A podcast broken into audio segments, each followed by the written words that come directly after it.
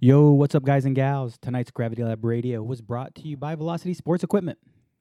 Velocity Sports Equipment is the maker of the Infinity Rig, by far my favorite and most comfortable rig on the market. Kelly Farrington, the owner, believes that people should be able to buy a rig that they want, that they like, that they love, and customize it any way they want. And one of his big stances are every rig should go out on an equal playing field. What that means is Kelly doesn't upcharge, Infinity doesn't upcharge for safety devices. If they believe it is a safety device, it goes on the rig standard. It's up to you, like an RSL, whether you want to have your rigger to install it or not. They're huge on safety and they're huge on comfort. By far the most comfortable rig I've jumped, by far the most comfortable rig I've owned, and I've jumped and owned a lot of different rigs and customizable. You can get an infinity rig to look basically any way you want. Your limits are money and your imagination. A buddy of mine, Larry Hack, has an Infinity that looks like Iron Man. Straight up, look at it from the back, looks like Iron Man. Check out Infinity. Uh, uh, uh, check out Infinity on Instagram. Check out their Facebook page, and you'll see that super dope looking rig. You you name it, you dream of it, they can have it. Check out velocityrigs.com.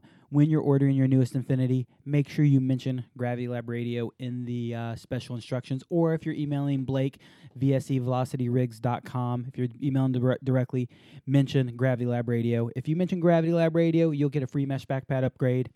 Uh, there currently is no term or no end date to that. I'll be hitting up my boy Blake, and uh, who knows? By the time you hear this and you claim that, it may not be available anymore. But we'll see what's going on. We'll see what's coming around, and uh, we'll see what they want to do about that. Also, tonight we've been brought to you by The Rating Center. The Rating Center, full disclosure, is owned by me. I am the owner, I am the founder, but The Rating Center is about a lot of other people. We've got some phenomenal coaches, uh, some phenomenal examiners, guys and gals that you may have heard of from the show. Uh, DQ, David Quist has been on the show, good canopy coach. Uh, my great friend uh, Hank, Hank Pruitt, Henry Pruitt is uh, an examiner who's been with us forever. Chris Fudala, been on the show, uh, does a great job with coach courses. Erin Andieta Sanchez, uh, she is our Mexican examiner, uh, Mexican because she speaks, well, she's Mexican, she's Mexican, but I, I say that because she does speak Spanish and we are catering to that Latin crowd. So currently we are offering Spanish courses or Spanish tandem instructor courses in, uh, or offering tandem in- instructor courses in Spanish. Woo, English is hard for me tonight. Uh, but also soon she'll be doing those for coach courses as well. So you name it, we're offering it. We want to do it. Uh, the Rating Center, we believe in safety. We believe in the growth of the community. And for us, uh, safety is huge, man. It- It's a big part of what we do. The community is the other biggest part this safety day coming up. Skydive Spaceland Houston, the Rating Center crew runs safety day around a few different drop zones, but we'll be airing our safety day presentation on Facebook Live. Check out the Rating Center Facebook page, check out our fan page, and on safety day, you can see all of our seminars, seminars, seminars. We'll broadcast them live, and then we leave them there. So you can go see the last two yo- years of seminars. Oh, we'll tell you, things don't always change a lot. Some seminars do, some don't. Uh, a lot of it's good core reminders that we need to hear. The fundamentals are so important. So check it out, theratingscenter.com. You want to coach rating, tandem rating, AFF rating, canopy coaching, canopy courses, you name it. In those lines, we will take care of you. Uh, we also have some free fall coaching available. Tonight, a good buddy of mine, Tony Casino, actually worked with a rating center. We've done some ratings with him. A super good dude, super good guy, absolutely a great storyteller. Uh, love hanging out with him, love hearing from him. I hope you enjoy his, his visit as uh, much as I enjoy hanging out with my bud. I'm the target of a meat missile going 150 miles an hour plus. That got really exciting all of a sudden. I'm doing canopy safety. Um, I drive like an Asian, so I don't know if it's the most appropriate thing ever. I'm killing it. Utah, give me two. You're listening to Gravity Lab Radio, hosted by DJ Marvin and produced by Nicholas Live. Have we talked about skydiving the whole time? What's gentlemen. Welcome to the show. Um, so yeah, right now you guys are listening to this going on on maybe Facebook land, maybe not, but you're definitely uh, hearing it in the audio podcast. Justin, uh, why don't you just go ahead and close and relaunch the whole fucking thing, copy and paste the description before It's- you get out? It's really looking. Uh, all invisible. OBS. Uh, Yes, yeah, I think it's OBS. It's fucking We're having technical errors for So, those of hey. you who have not caught on. and it's real fun when we discover a technical error eight seconds before the show's supposed to the start. music It was was It's like- rolling. my back. Uh, We can always beatbox. I think uh, I think it should be our responsibility to kind of deal with technical issues secretly, you know, without having th- the world know. But when it happens eight seconds before we figure out that we're going live, we can't really do very much about it. So Yeah. copy and paste that description, close everything, Oh, man. restart the whole process. Facebook will catch up. All right, you want to stop Please. the stream and all that? No BS. Uh, Nick, you didn't know yeah. my superpower is Go being for it. invisible. You're really good at it, man. it's even rubbing off on us. So are we going to keep the audio version going like this isn't happening? Yep, not at all, man. So Tony Casino. man, I uh the one of the things I've never had a freeze like this before. No, this is a new problem. So one of the things that I it's like cold outside. W- wow. Is that going to be on That's the gonna be podcast? on the podcast. dude. Everything's blowing well, I mean, at least they can hear that we're actually having legitimate technical issues. We're not just doing this for the entertainment. I forgot to mute the computer. yeah i uh i've always said that i want this to be a true raw experience people have said i'll come and visit but you have to edit it i'm like no i won't i won't broadcast it if you want to come in and record not live and then at the end decide please don't launch that i won't No. but for the right guy yes Yeah, maybe for the right guy. the but right guy? Shoot. there's one or two guys out there who have asked if i would do that and i said yes to both of well, them this is edited, right? This isn't live. well it's not live right fucking now man no, I totally killed the live stream. Oh, you did? Oh. Yeah, It's gonna be back in just a minute. He's yeah, just, it's, he's just it's back resetting. now. it. Hang on, I'm working on it. So uh, Tony i- is our guest tonight. We'll uh, tell people on Facebook whatever they want to catch up. Uh, Tony, you're a skydiver. I am. You're a bunch of other things, but uh, you first came to Spaceland, and I. W- when did you first show up on, on our lives? Uh, almost three and a half years ago. 'Kay. Uh, June, yeah, 2015, 16. And we're we're just gonna go backwards, And we're like, live again. and we're live. Hey! Hey, everybody. So if you're just joining us on Facebook, if you saw this version live before, awesome. If you didn't see this version live till now, go download the audio podcast. Hey, did you guys know you can go to your phone, search for Gravity Lab Radio on your favorite podcast app, and uh, keep watching us on Facebook, but uh, download it to your phone. Uh, please subscribe. It's a super huge help to what we're trying to do. Um, I would just like to get more guests and bring more shows to you guys. So, so please do that. Um, shameless plug. Yeah. So, Tony Casino. Yes. We met three and a half years ago, but you've been skydiving for how long? Almost 14 years. 14 years. Man, it's, Easter will be 14 years. I see it goes by so quick, doesn't it? It does. And you came to us from Gold Coast. Mm-hmm. Wh- Is that where you started skydiving? Yep.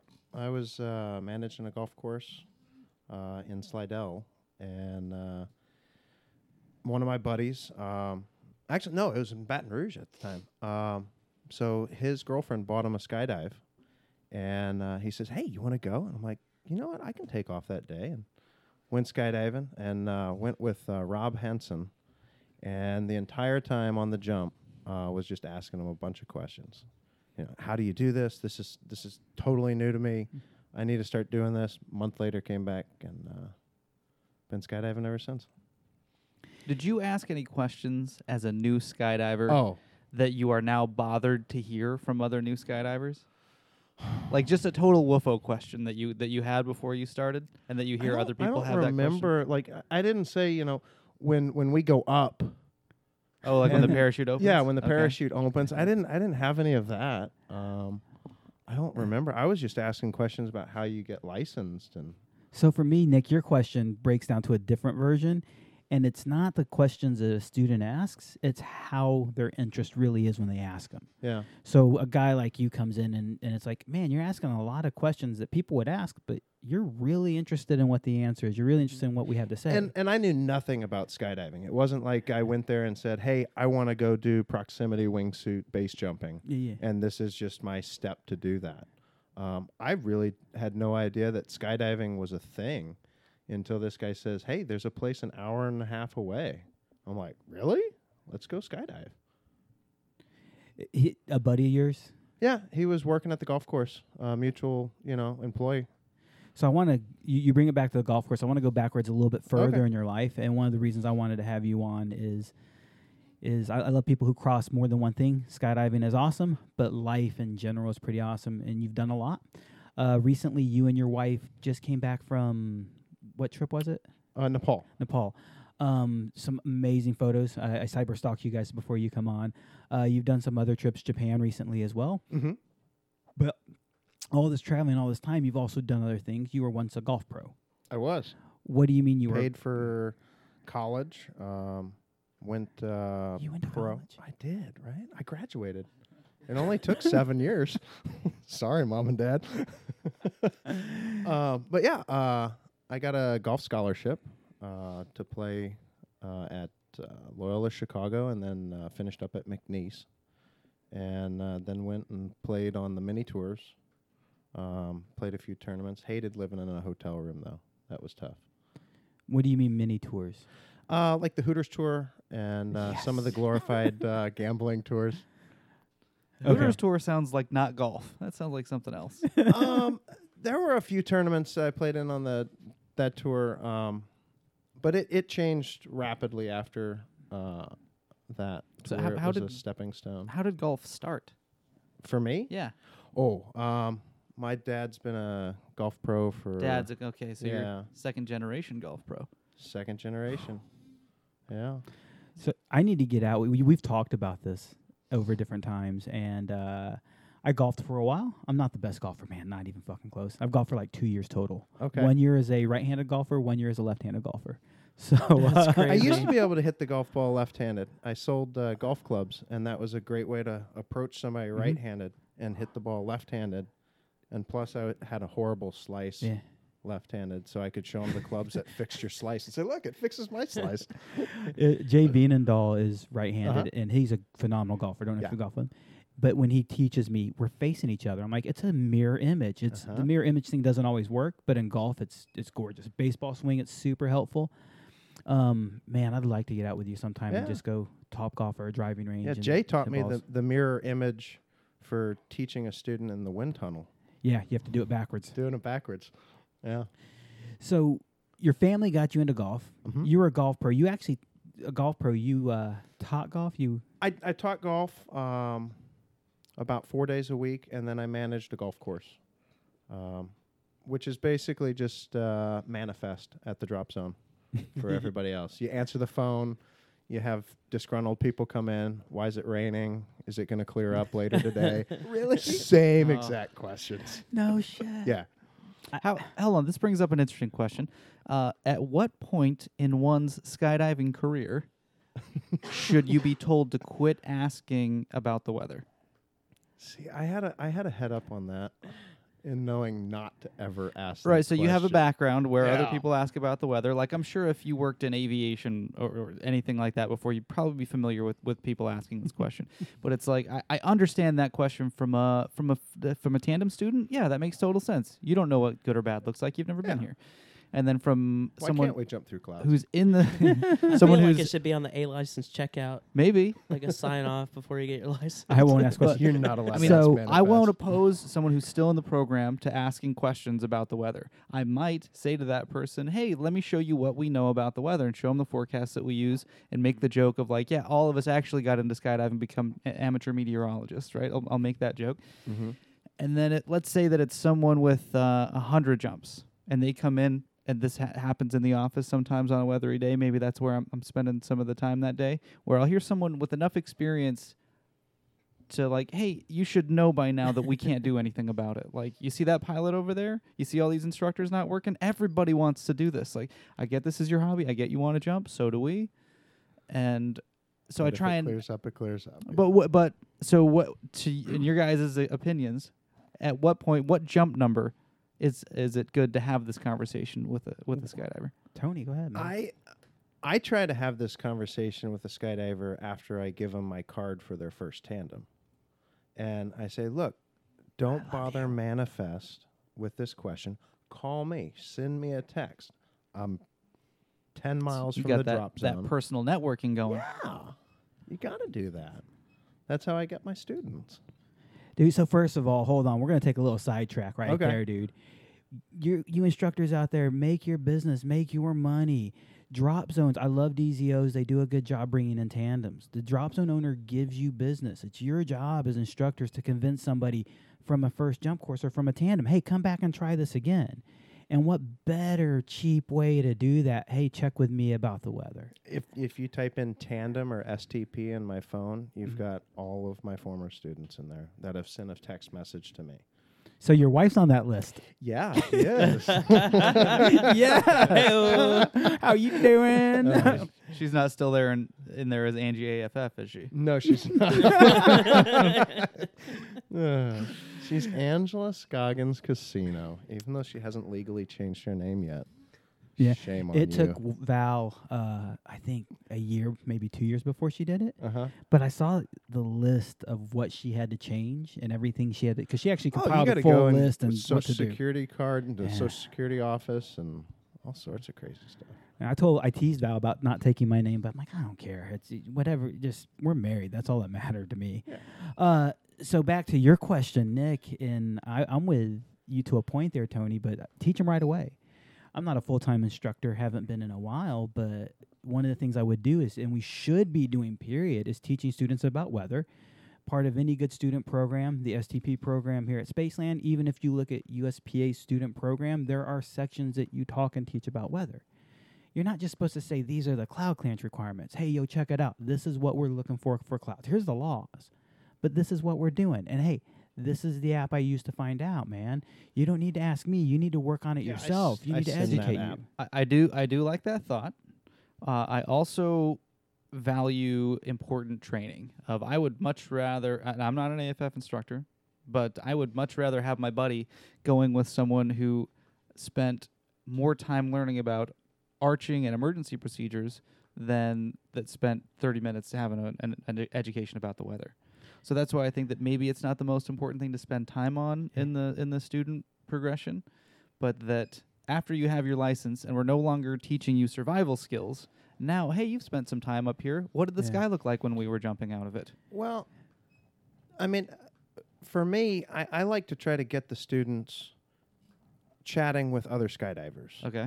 Um, I almost actually quit the sport um, when I had about 25, 30 jumps because I got my A license and it was, what do I do now? And it was a different drop zone than Spaceland, but still, it was um, Joe Courtney who like took me under his wing as a coach and the next 200 jumps I did with him, and he would bring me, teach me to do uh, rear float, and we would do eight ways, and I knew how to launch a base. Um, but getting that camaraderie, because when you graduate with an A license, you are a, a low number jumper, and you know people with 200 jumps 300 jumps are kind of daunting in your eyes you know Uh, I remember the first time I met someone with 200 jumps. Uh, I was like, I was god Yeah, I had just done my second tandem. Like, so I did my first and second tandem same day, and it was just like, oh my god, you've done this two hundred times. Holy shit! I could not believe Yeah. that. Like that was such a huge number, you know. But that was the first like experienced skydiver I asked, how many times have you done this? Mm-hmm. And I didn't realize that most that that was, I mean. Even n- now, that's much more of a young jumper than it was when, when I started. Yeah. How, you started what year? Uh, 14 years ago, so 2005. Five. And, and what was a lot of skydives for, for you? Like around the drop zone when you actually got to know that number a little bit? What were what were the higher jumpers having? Rob, the guy who took me, and we actually ended up rooming together years later, which was kind of odd, but uh, he had like 6,000 jumps Okay. at the time. Um, which yeah, was just an astronomical number. Yeah, as you're that Mm-hmm. doing your 1st skydive. yeah. Seems totally unattainable. Uh huh. It's uh, man, my sorry, brain was blank this morning. um, Dude, I'm I'm having that same thing. I've had a long day. Dude, it- you had a long day. Didn't you take a nap at your desk? I tried, but someone was still there chatting in my ear. Oh, I came home and took a nap, man. That was good. Who was chatting in your ear? You. I left like midway. no, I was uh I didn't get to have a nap, but uh, I did make a little bit of progress on a video edit. Nice. It was Nice, a man. nice But- day today. Dude, it turned out to be really beautiful. When Hank you're and I having- went and played frisbee golf. Did you? I shot one under par. Where are you guys playing at? Uh, over by Quail Valley. Uh, I forget the name of the park. Did you say the word valley and in Houston? Yeah. Um, yeah, it's all flat. Uh, it's right over by uh, Fort Bend Toll Road, uh, and they actually had one of those big helicopters today, lifting part of the tower off and moving it and dropping it on the ground. It was kind of cool. I should have taken a picture. I uh, I used to play disc golf a bunch. Um, been a long time since I've played. I like to go out and throw some discs again with some buddies. Yeah. I, it's uh, it's enjoyable, man. It was fun. We brought the dogs out. And Woody? Angie came. Is it a woody area? Um, not super woody. So I mean, Super wide open. not. s- Yeah, it- it's a mix. Have you played Tom Bass? No. Uh, not Tom Bass. Uh, Clear Creek Golf Uh-uh. Uh-huh. golf course ever. Um, it's a pretty. I was gonna just compare courses to how open Okay. it is, or isn't it? We'll get off that topic for you next. Sorry. Yeah, I have. No, I, you lost me. I was already like, I was so far away just now. Yeah, I kept telling. Uh, I've kept. I've told Hank multiple times. I want to go. Want to go do that with you guys. yeah, it's fun. Hold on, I want to get back to our weather question for just one one more second. Okay. Yes. Just just for any new jumpers out there, instead of going and asking the, the people in the office who are generally not Text a outside looking, looking friend. at the weather, no, uh, I would say, hey, hey, licensed skydiver, hey, experienced person who I respect, what sor- what do you what apps do you use to keep track of the weather? Because really, that's all the information that we have. Is I, I'm going to look at the the forecast for rain and for clouds. Maybe I'll look at the satellite if I want to be misled, I'll look at my iPhone's forecast for the next five days. but uh, no, nobody knows, and we're gonna keep looking at the sky. And when it's good, we're gonna go. Your guess is as good as ours. It, it really is at times. Uh, the iPhone weather app is great for what the temperature is right now.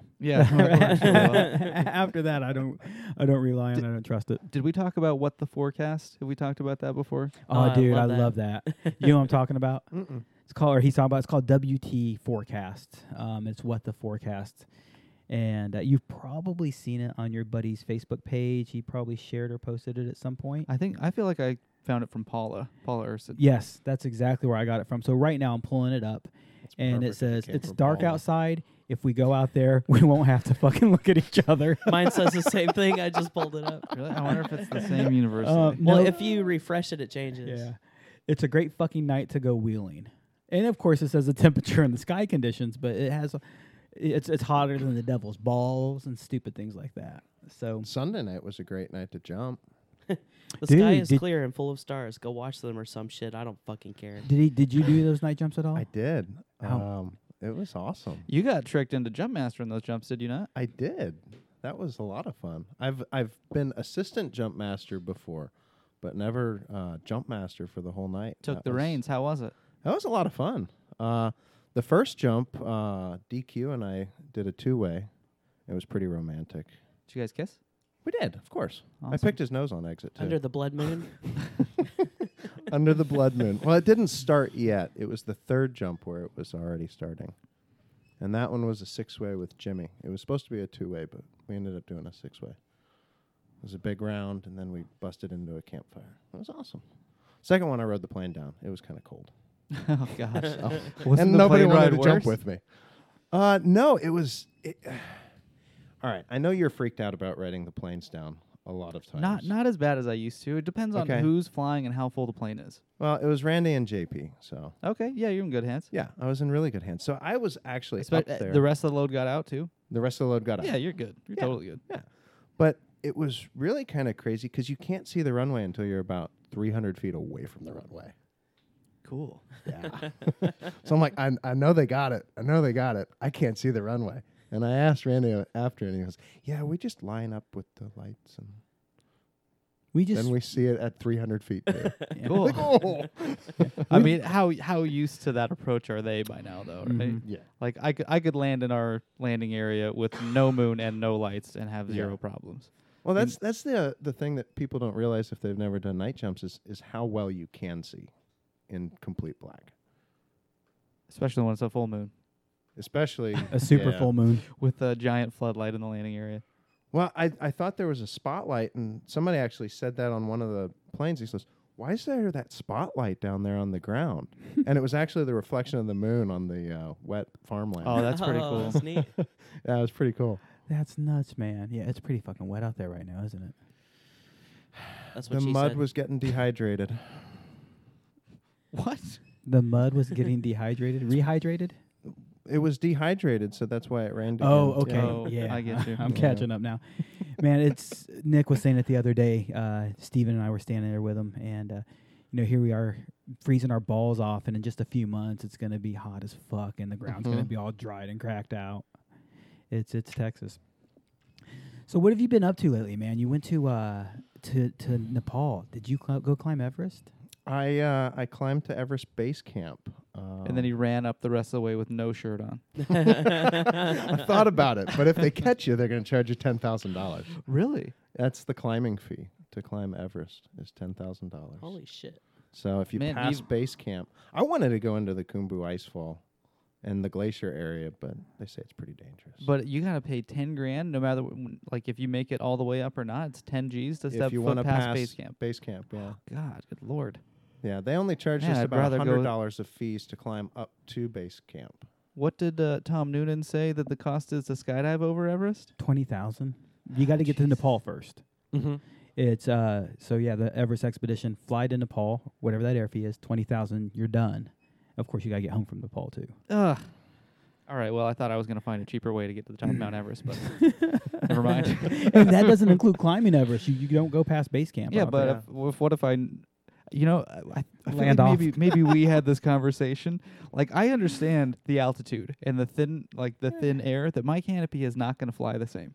But in my fantasy, Oh, I'm still flying a 71 I Valkyrie scoped over, out over Mount Everest. so many landing areas. yeah, and you think that you're just I gonna could go do totally that rip on that. your canopy, right? Uh-huh. Yeah, that's what my stupid brain says. with Like, the rocks and boulders all yeah, around. fuck you. 'em, Yeah, dude. why I'm gonna not? find a I'm gonna find a tiny little spot. I'm gonna find that perfect grass to Uh-huh. land on.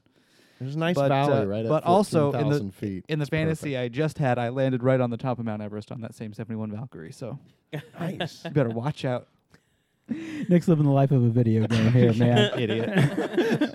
What's the elevation of base camp? Uh, 17,000 feet. Um, yeah, you are sucking just air nonstop. You're- so start from the beginning. Where where do you guys fly into for Nepal? uh, so we flew into Kathmandu and uh, stayed in Kathmandu for a few days and then fly into Lukla, which is the airport on the side of a mountain. That's the one with the crazy approach, right? Yes, The crazy Lukla. runway. Yep. Yeah, it's got that One downhill. way in, and- one way out. So, and and once you've committed to landing there, there's no way to bail off. So you're just you're stuck trying to land it. Land or die. All right, so we're at Lukla. We've survived. We're at Lukla. We're at 9,500 feet. And then you actually hike down and then up to Namche Bazaar, which is, The- Namche? yeah, It's it's a bizarre name. right. Sorry. Sorry. Oh, I can't help it. I can't help it. I'm sorry. Uh, All right. I so love you. now I interrupted your story. Okay, we're in Namche. We're in Namche. You can still get pizza. You can get beer there. Uh, it's 11,000 and change. And it's actually a, a, a decent sized city at 11,000 feet, considering the only way to get there is by walking. There's no motorized Oh, land really? vehicles. Wow. No. Once you get to Lukla, there are no motorized land vehicles the rest of the time. You've got uh, donkeys and yaks and knacks. And people. Knack. A knack. It's a small yak. Oh, all right. We would give Nick one. Yeah, it'd be a knickknack. Yeah. um, but uh, yeah, the the main mode of transportation is uh, people and uh, knacks and yaks. So I'm imagining uh, in this this tiny town, are most people who live there from there? Has anyone moved to live in this place? I don't think so. I mean, you you didn't see many foreigners that were just like, oh, I I live here now. It's mainly the the Sherpas and the locals that now rent out hotels. and- Yeah, so I guess and their places to economy is stay. built around stupid white people trying to climb the big mountain. Absolutely. Mm-hmm. All right, perfect. since the 1930s. It's it's slowly grown, and now it's it's just one hotel after another the whole way up. and this is 9,500 feet elevation, Eleven thousand. 11,000. Yeah. Okay, so how how long are you there at 11,000 feet to get Uh, acclimated? so every time you climb a thousand meters, you have to have a day of acclimation. So about 1,000 meters, 3,000 okay. feet, three thousand three hundred feet. So you ha- you have an extra day of just kind of acclimating to that. Mhm. Um, and now we're also on Diamox, which is a pill that kind of flushes out CO2 and uh, helps you acclimate a little faster. Also makes you pee about five times a night. No, so does being 45. you know, it's a super good solution to that. I figured this out when I was really young. Pee in the bed. I like that. Super good at it. Angie was in the Nev- bed with never me. had I to don't get think up she to would pee. let me do that. or Oh, just wear a diaper like that crazy astronaut lady that like went to track her husband down. Yeah, fucking bitch is crazy. You remember Yeah. that story? I, I think I remember that. she yeah. drove from here to Florida with duct tape and a knife or Oh, Yeah. something like that. Wearing a diaper and She a didn't fucking have to- loaded so up she couldn't diaper. stop. Oh, man. That is an admirable level of crazy. God, how old is that? in the- Yeah. that's like eight years, ten That's years, the next level crazy. Uh, 12 yeah, years. something like that. Yeah, man, that's a long time ago. All right, so we're at 11,000 feet, taking the dia, what is it called? Diamox. Diamox. now you can get it here, but if you plan on going over there, just buy it there because it's a lot cheaper. It's like ten bucks if you buy it over there. It's a hundred dollars, and you have to get a prescription over oh, here. shit, all right. Uh, Is there, did you guys do anything to, like, get your body ready for this extreme acclimation? I watched you flip a tire. yeah. You I were don't- I- my I don't, inspiration. I don't know if Nick. that did much for your respiratory system, though. Um, no, I uh, he was breathing heavy. I, I he was went over to the furiously trampoline masturbating. gym. Jesus. Dang it! Fine, fine with me. I was there. I seen it. Makes me feel better about myself. Darn it. Uh, no, I'm uh, I'm really bad about cardio, and uh, so I would go to the trampoline gym and jump for an hour straight. And uh, Dude, that's some serious exercise. it is. I dude. did it uh, two days ago, Did you? trying to get back into shape again. So are you? Have you found a way to pace yourself when you arrive at the trampoline park? I just keep jumping. Okay, let me tell. This is every time I've been to a trampoline park, I go and I go fucking ape shit for eight eight minutes. That's what I've got. I've got eight minutes of all out backflips and cartwheels and running up the sides of things. Yeah, that's all good. And then eight minutes later, I go, oh fuck, I'm done. I can't do this anymore. And then I just sweat profusely for the next fifty two minutes. with it's a lot of a lot of panting. Yeah. Don't let him lie to you because he does that eight minutes, and then ten minutes later he does eight more minutes Oh. like that. Maybe that's true. Yeah. But there's a, I don't ever feel good until I've been gone from the trampoline park for a long time. So what what do you t- what do you do when you go to the trampoline park? What's your what's your favorite thing there? You do dodgeball. I jump. Uh, I do backflips. I do like dodgeball. I played with uh, some of the guys that were there. The employees were all jumping around playing. Were they, They angry weren't working. sixteen year olds? Uh, 16 to 18 year olds, yeah. Do they have an obstacle course at the one you went to? Uh, they do. They have a spinny uh, long tube that you have to Like go some on. American Ninja Warrior shit, right? Yeah, Yeah. and then That's they have awesome. another one that's just uh, it's about a foot wide, and they've got uh, two little punji sticks. that you Yeah. beat each other The with. American Gladiator shit. uh huh. That sounds I awesome. played that with Glenn. Wow. American Gladiator. There's a I really I wish good. I wish we had the gun with the tennis balls. Oh hell yeah. oh, that would be so fun. You could build that, Justin. Yeah, we could. Yeah. You could put it on like the the porch up at the deli and like fire at people. hey, your food's ready. Um, speaking of building things, man, I'm going to sidetrack real quick for one second. If you are out there and you have a company building computers, you're good at building systems. We are actually looking to upgrade what we use to uh, sh- to throw this podcast out there. Uh, hit me up. Uh, send us a message. Send, uh, Monty at gravitylabradio.com is the email address. Uh, love to do a work exchange with somebody, maybe some advertising time on the show. Uh, work out something and trade for a computer. So if you build computers, got a computer business, uh, we need an upgrade. Hit us up. So uh, Man, and if I can piggyback on that too, I'm Yeah. uh, probably going to be looking for a new laptop computer, Oh, video, yeah. video editing capable. yeah, yeah, Mi- yeah. Mine served a good. F- I thought it was Yours only has been going three years. strong. It's been. f- I think I've had that same computer for four years, and it's still pretty fast. The the biggest complaint I have is I've actually broken two of my three USB ports.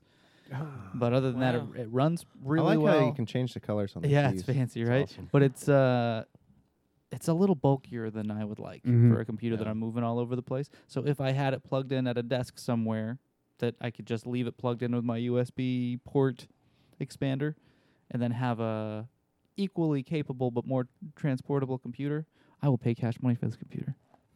so yo, uh, if you're good at building these, uh, a video editing computer is really similar to like a super gaming nerd computer Mhm. as far as system requirements. Mhm. So, if you're that guy, holla at your boy.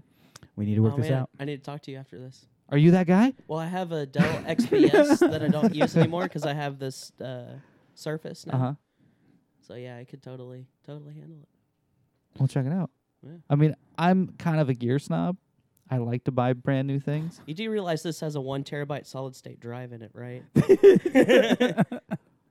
That's that's pretty impressive actually for Yeah. how small that computer this is. is uh, this is uh, it doesn't look That's- like it, but it's a fucking rock star. It's a beast of a of a lab of a. Yeah, it's better than most of our modeling computers at work. What What does it cost if you don't mind me asking? Uh, thirty two hundred. Okay, that's about what I paid for my last custom built laptop.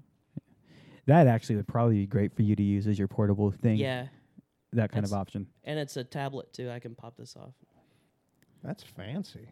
Yeah. It, Wow. I'm gonna look into it. Yeah. All Oh, right, so you we're- realize I'm an electrical engineer, right? I went I mean, to school for I- I- programming. I, don't know how how nerdy you get with your computer capabilities.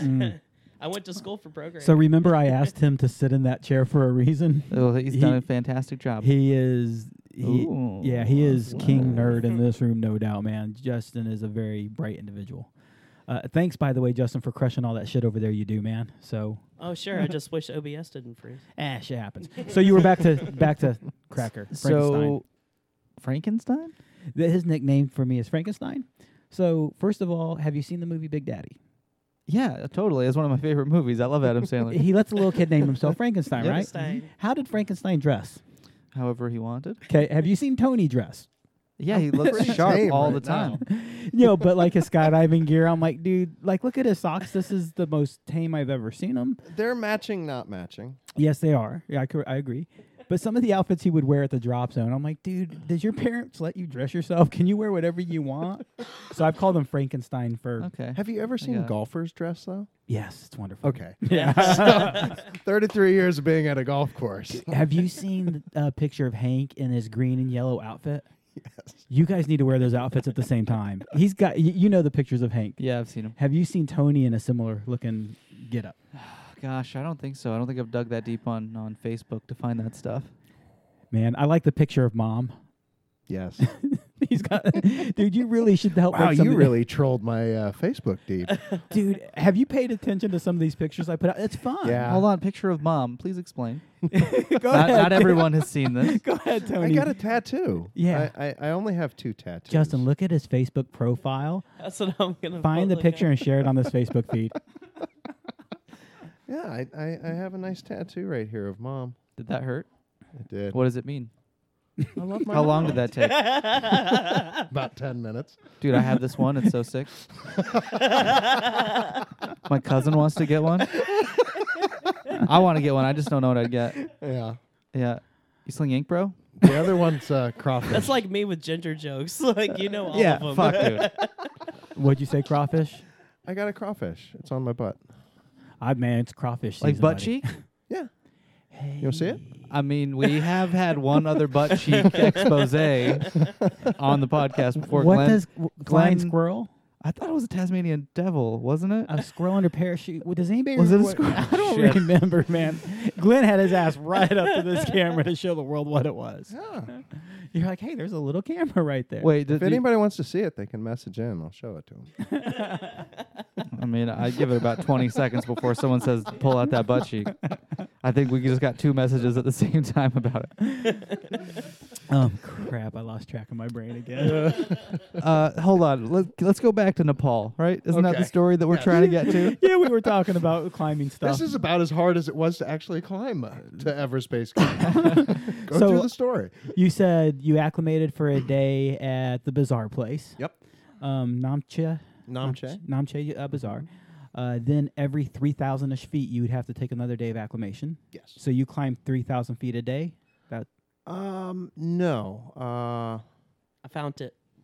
you found it? Oh, Your face on the right hand side. Eh, You're so young in these pictures. I am. I didn't have a beard. uh, No, dude, no, you're just also so young in those pictures. Look how look at your baby face, man. How old were you when you got those? When you got that? Wow, that was 10 years ago. How old are you now? I'm 36, about to be 37. Oh yeah. There's that weird time in life where I looked really young most of my life. I still probably look younger than 45 outside of this gray. But there is that breakthrough in the mid young 30s where all of a sudden you aged. You went from baby face to like, oh look, you look like an That's when I adult now. became a full time skydiver. I just aged. I thought I was supposed to keep Three us years younger. of living at the drop zone. Do you still have your place out there? No, I sold it. Who owns it now? Uh, two girls from Louisiana. Okay, and yep, Yeah. Chantel and Monica. Yeah. yeah. So how m- how m- much are you climbing a day? Um, it depends because y- you're not actually just climbing up. So I actually recorded it on my watch, and I went up and down. You're going up and down, and I went so we started at 9,000 feet and finished at 18,500, but the total up and down was 19,000 feet. Wait a minute. Hold on. You started at nine. You ended at 18 Uh-huh. So y- you total net nine thousand. 19. No, no, but the yeah, net nine. but gross was nineteen. Yes. Holy shit. So there's times where you like you climb up and up and up, and you're like, oh, thank God, I'm already up to the altitude at this city. And then you look and you're like, oh shit, I got to go down another thousand feet. So the city's on, on a mountaintop, more or less. Every time you saw a city where you're like bittersweet. Oh, there's a city, but it's gonna go downhill afterwards. yeah, it was a tough. I mean, I had trekking poles, and I just put one in front of the other. And there were some times where it was just like, because your your heart rate, your resting heart rate's around 100, 110. Um, and we were trekking for five, six hours a day. So wait a minute. Your does your resting heart rate change at thinner altitude? Yeah, it did for me.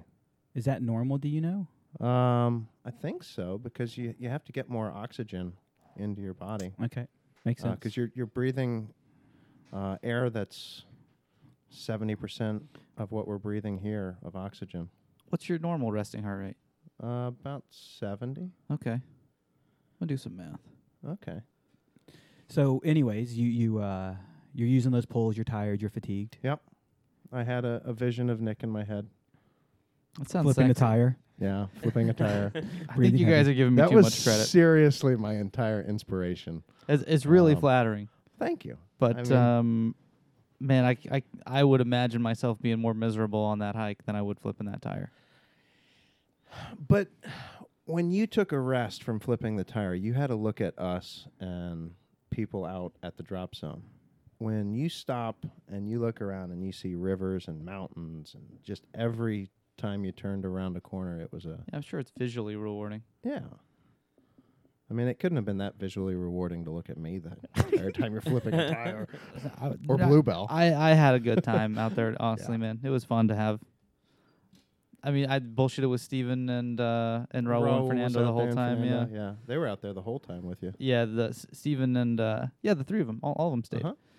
But uh, but yeah, I would I would say you you had a harder time of it than I did. I, I lost about 18 pounds when I was over there. Jesus. Um, yeah. I was down to the lightest weight I've been for a while. How many days did it take you to get from Namchi to base camp?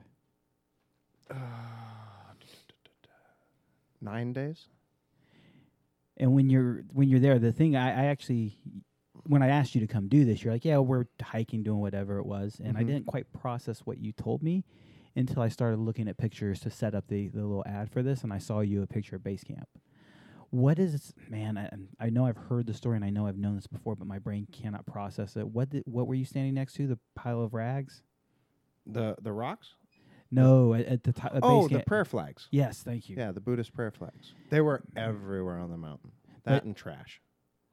So the Buddhist prayer flags, the spot you were standing in front of, was that a specific spot where there was just more of them, or did you see piles like that everywhere? Uh, there were piles like that everywhere. Um, the next morning at 4:30 in the morning, I climbed up Calipather, which was the highest point that I got to, which was 18,500 feet, and that's a hill from Gorak Shep, which is the last physical structure, and it's about an hour and a half walk to base camp from there. And so base camp is empty right now. Uh, they only try to summit in May uh, up to like June 1st. That's when the monsoon season comes. So for six weeks, the people are over on base camp with tents, and it's a little tent city there. And they're getting acclimated, going up to stage two, stage three, stage four, and then eventually trying to summit. But they're also doing the same acclimation up on the higher altitudes. I did find something about the heart rate. So it says roughly at 2,000 meters, heart rate will be about 10% above sea level value, and at 4,500 meters, it will be about 50% higher. So uh, how how high are you saying? So yeah, 11,000 feet. 4,500. That's times three ish. Yeah. You go so back once into you once feet? you're yeah b- uh, around 70.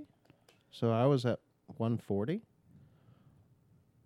So you were you were basically twice your Oh wait, No, I, I was my Six- resting heart 60 rate was like 100, 110. I d- I had did- it on I my did the math, watch it was whenever like we were doing the 60 calculating. 63% or something like that. Okay. 60% or- I had figured I was burning about 5,000 calories a day.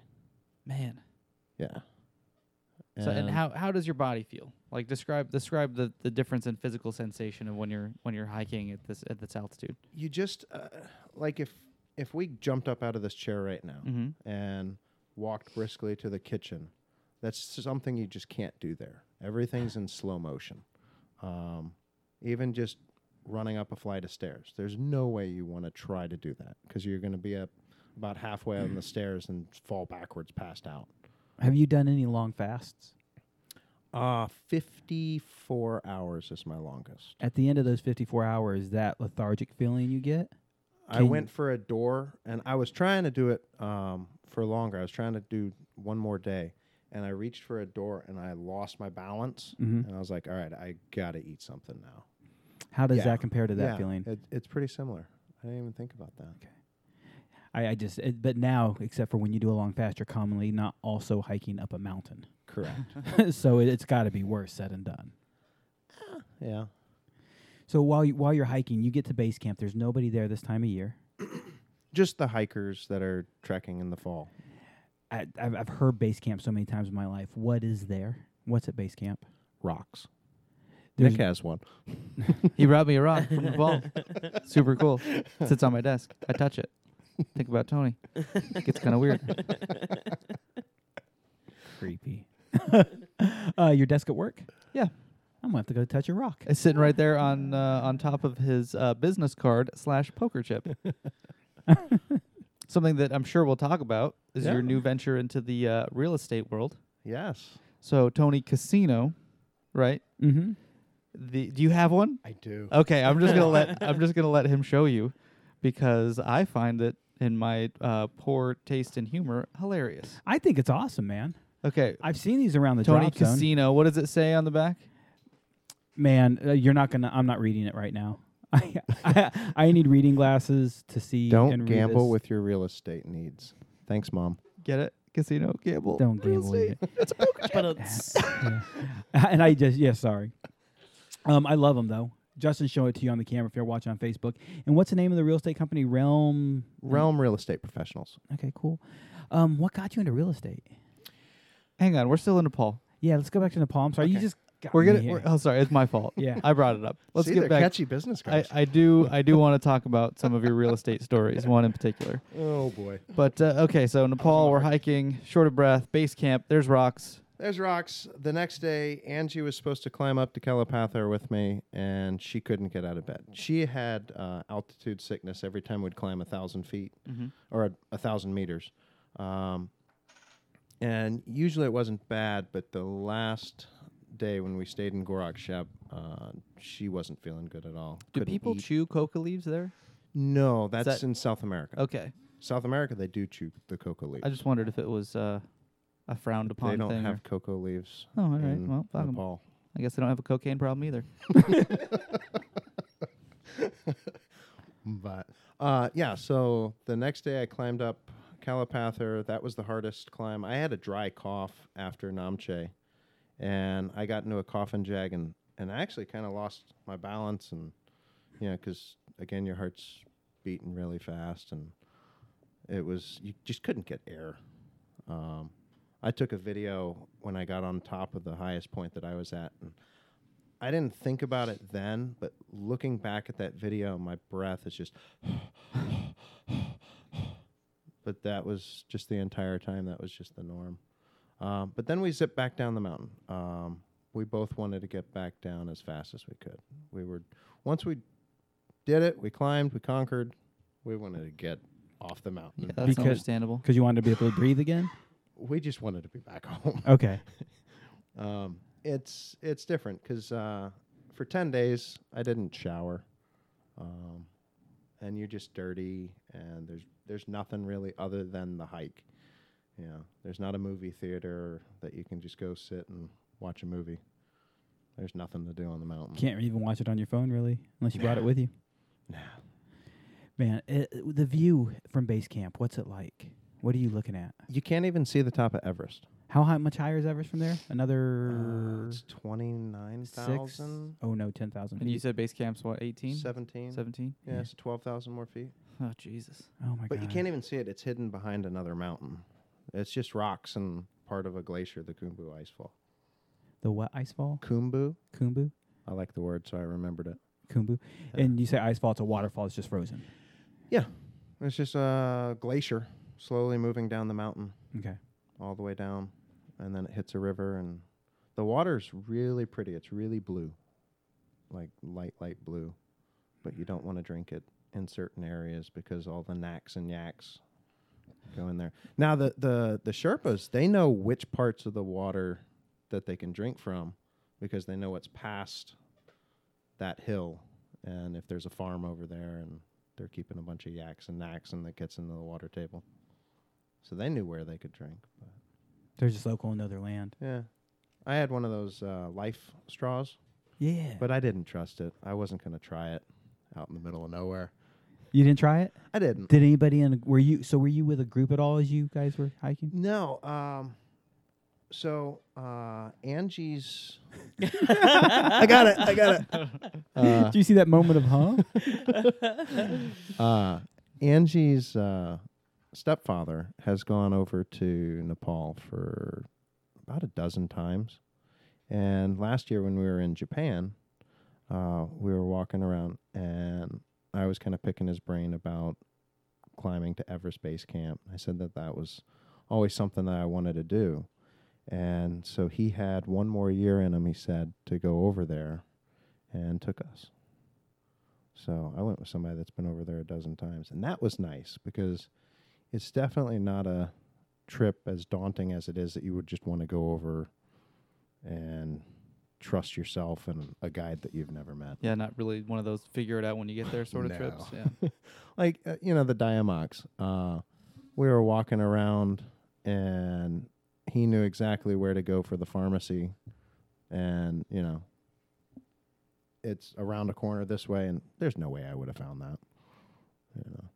Is GPS and stuff working on your phone? Any of that? Um, I have uh, maps.me, E, which is uh, a map app that works off of GPS, and you download the map so you don't have to. So you don't have Use your phone. to- data. Yeah, okay, I gotcha. Yeah.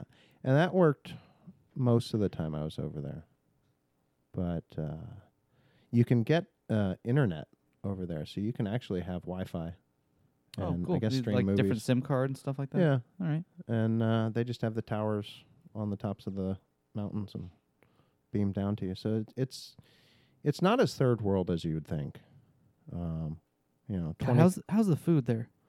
uh, a lot of dalbat, which I have is no fucking idea. lentils, Okay. curried potatoes, Yep. and What about whatever dumplings? vegetables. They got dumplings.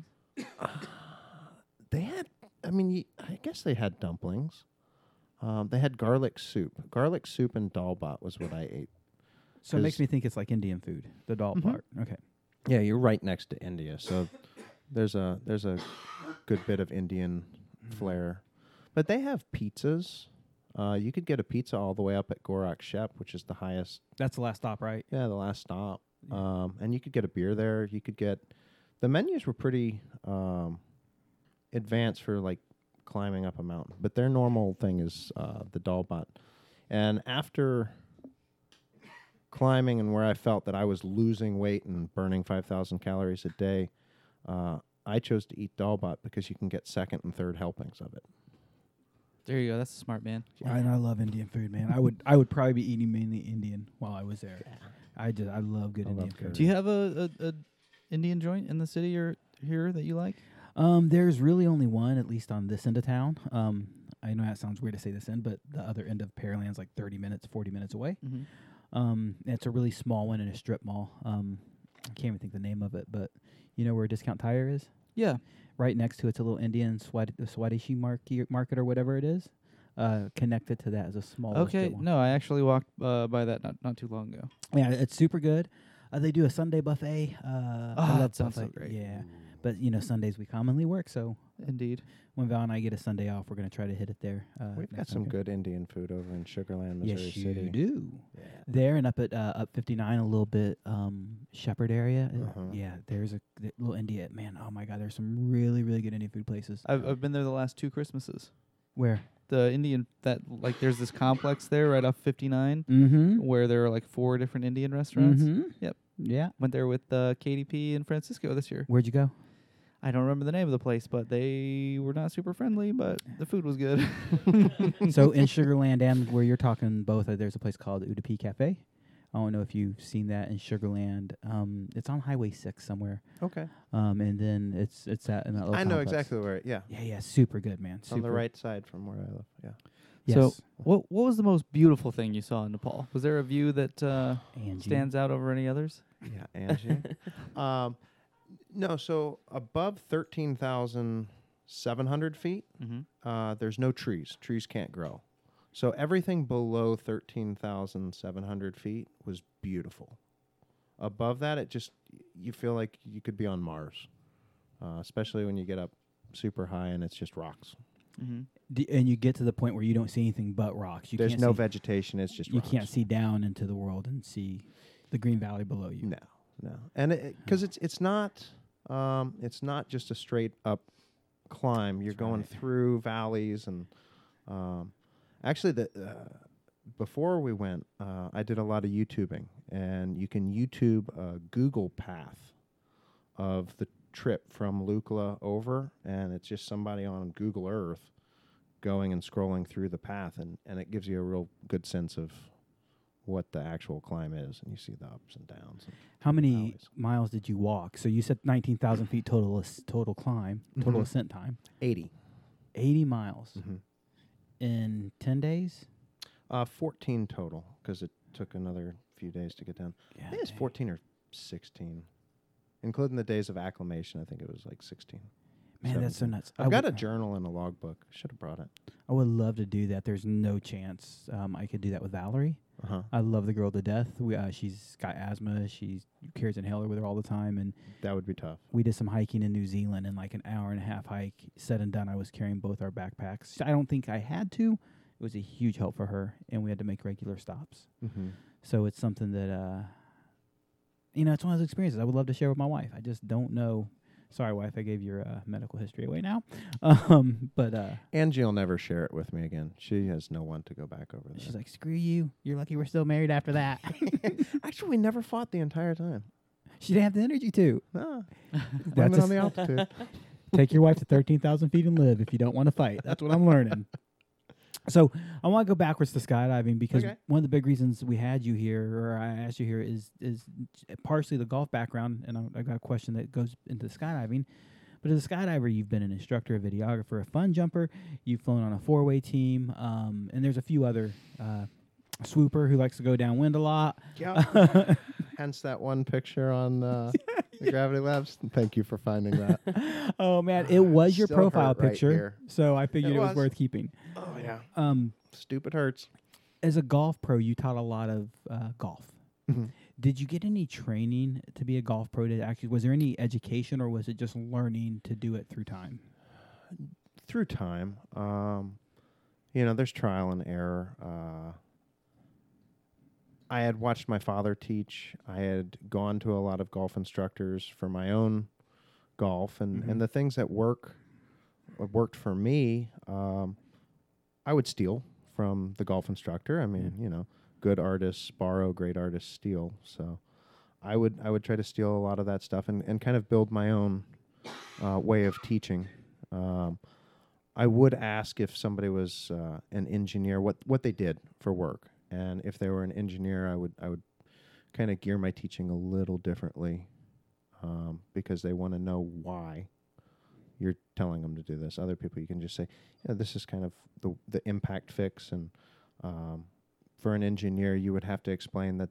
The club's coming down on the golf ball, and you're creating Hmm. backspin, and the backspin's going to create the lift on the golf ball because it's got dimples and more surface area than just a circle.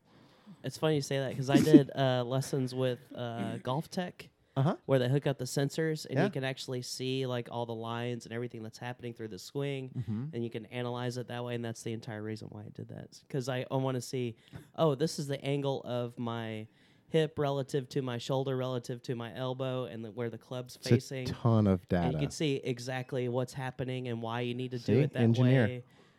And and the curve of the ball on the simulator is directly affected by changing the path. And the all the, that. the path of the club coming Yeah. Mm-hmm. down if the club face is open and you're cutting across it or it's hooded. and- Yeah. And it, it's it's crazy, like thinking about it as, okay, this is where I want to end up. I want to go from here to here, but I don't know how to get there without knowing I need to do this. Mm-hmm. it's kind of weird, but you end up saying, oh, you just have to do this at the end. You just have to point that way. well, and and a lot of people they get caught up on the backswing and taking the club back and the the downswing to impact, but nobody ever thinks of impact is that one point that tells that little ball where to go. And that's the only communication that's from the club head through the shaft, through the grip, through your hands. And that's the one point that tells that Whoa, thank you. you were supposed to do this. Oh, that's the other. That's that one. All Yeah, that, there's that signal too. Um, and then the, the follow through, like you said, because if, if you Mm-hmm. Yeah. have impact and no impact position and know your follow through, the rest of the swing kind of Just works focus itself like out. on the timing. That was that was the hardest part for me. I So I want to bring that into skydiving, and, and it, it's a great, per- it's a perfect kind of segue. You talk about as a as a golf pro or golf coach, eh, m- I got to read each customer. Skydiving, same thing. Mm-hmm. Absolutely. How how would you deal with that engineer versus uh, artistic kind of mindset? Engineer And will explain skydiving. all the skydiving gear, how it works. um, Nick's probably seen it a few times where I'll, I'll take a student and I'll show him the cutaway system and how the three ring works, the RSL, that if everything goes wrong on this skydive and I have a heart attack, even though the FAA s- says that I'm not going to die in five years of natural causes, the AAD is going to send uh, a cutter through the reserve closing loop and initiate the reserve closing, uh, the reserve deployment sequence. it's it's so interesting to watch people teach in skydiving because so many of them uh, there's so many great teachers at a style like i can teach this way really well so if you learn my way dude i'm, you're- I'm gonna crush it i think actually almost everybody's good at teaching a way um, your way might not be the best way for anybody else but it's No. a great way And that's the nice thing about Spaceland with all the STP instructors. Uh, if I'm not getting through to you, hey, here's my buddy Nick. Try But- working with him. But I want to localize it more than that Okay. because I think you're a good example of this next thing. You don't. There, there's a lot more chances with you. I think I'm pretty good at being diversified in teaching. Like, oh, this is how you learn. Okay, not my favorite way to teach, but I really don't fucking care. You Yeah. learn is my favorite way to teach, Mm-hmm. and you're always good, or usually good at adapting to to most students. Um, we can adapt to them all.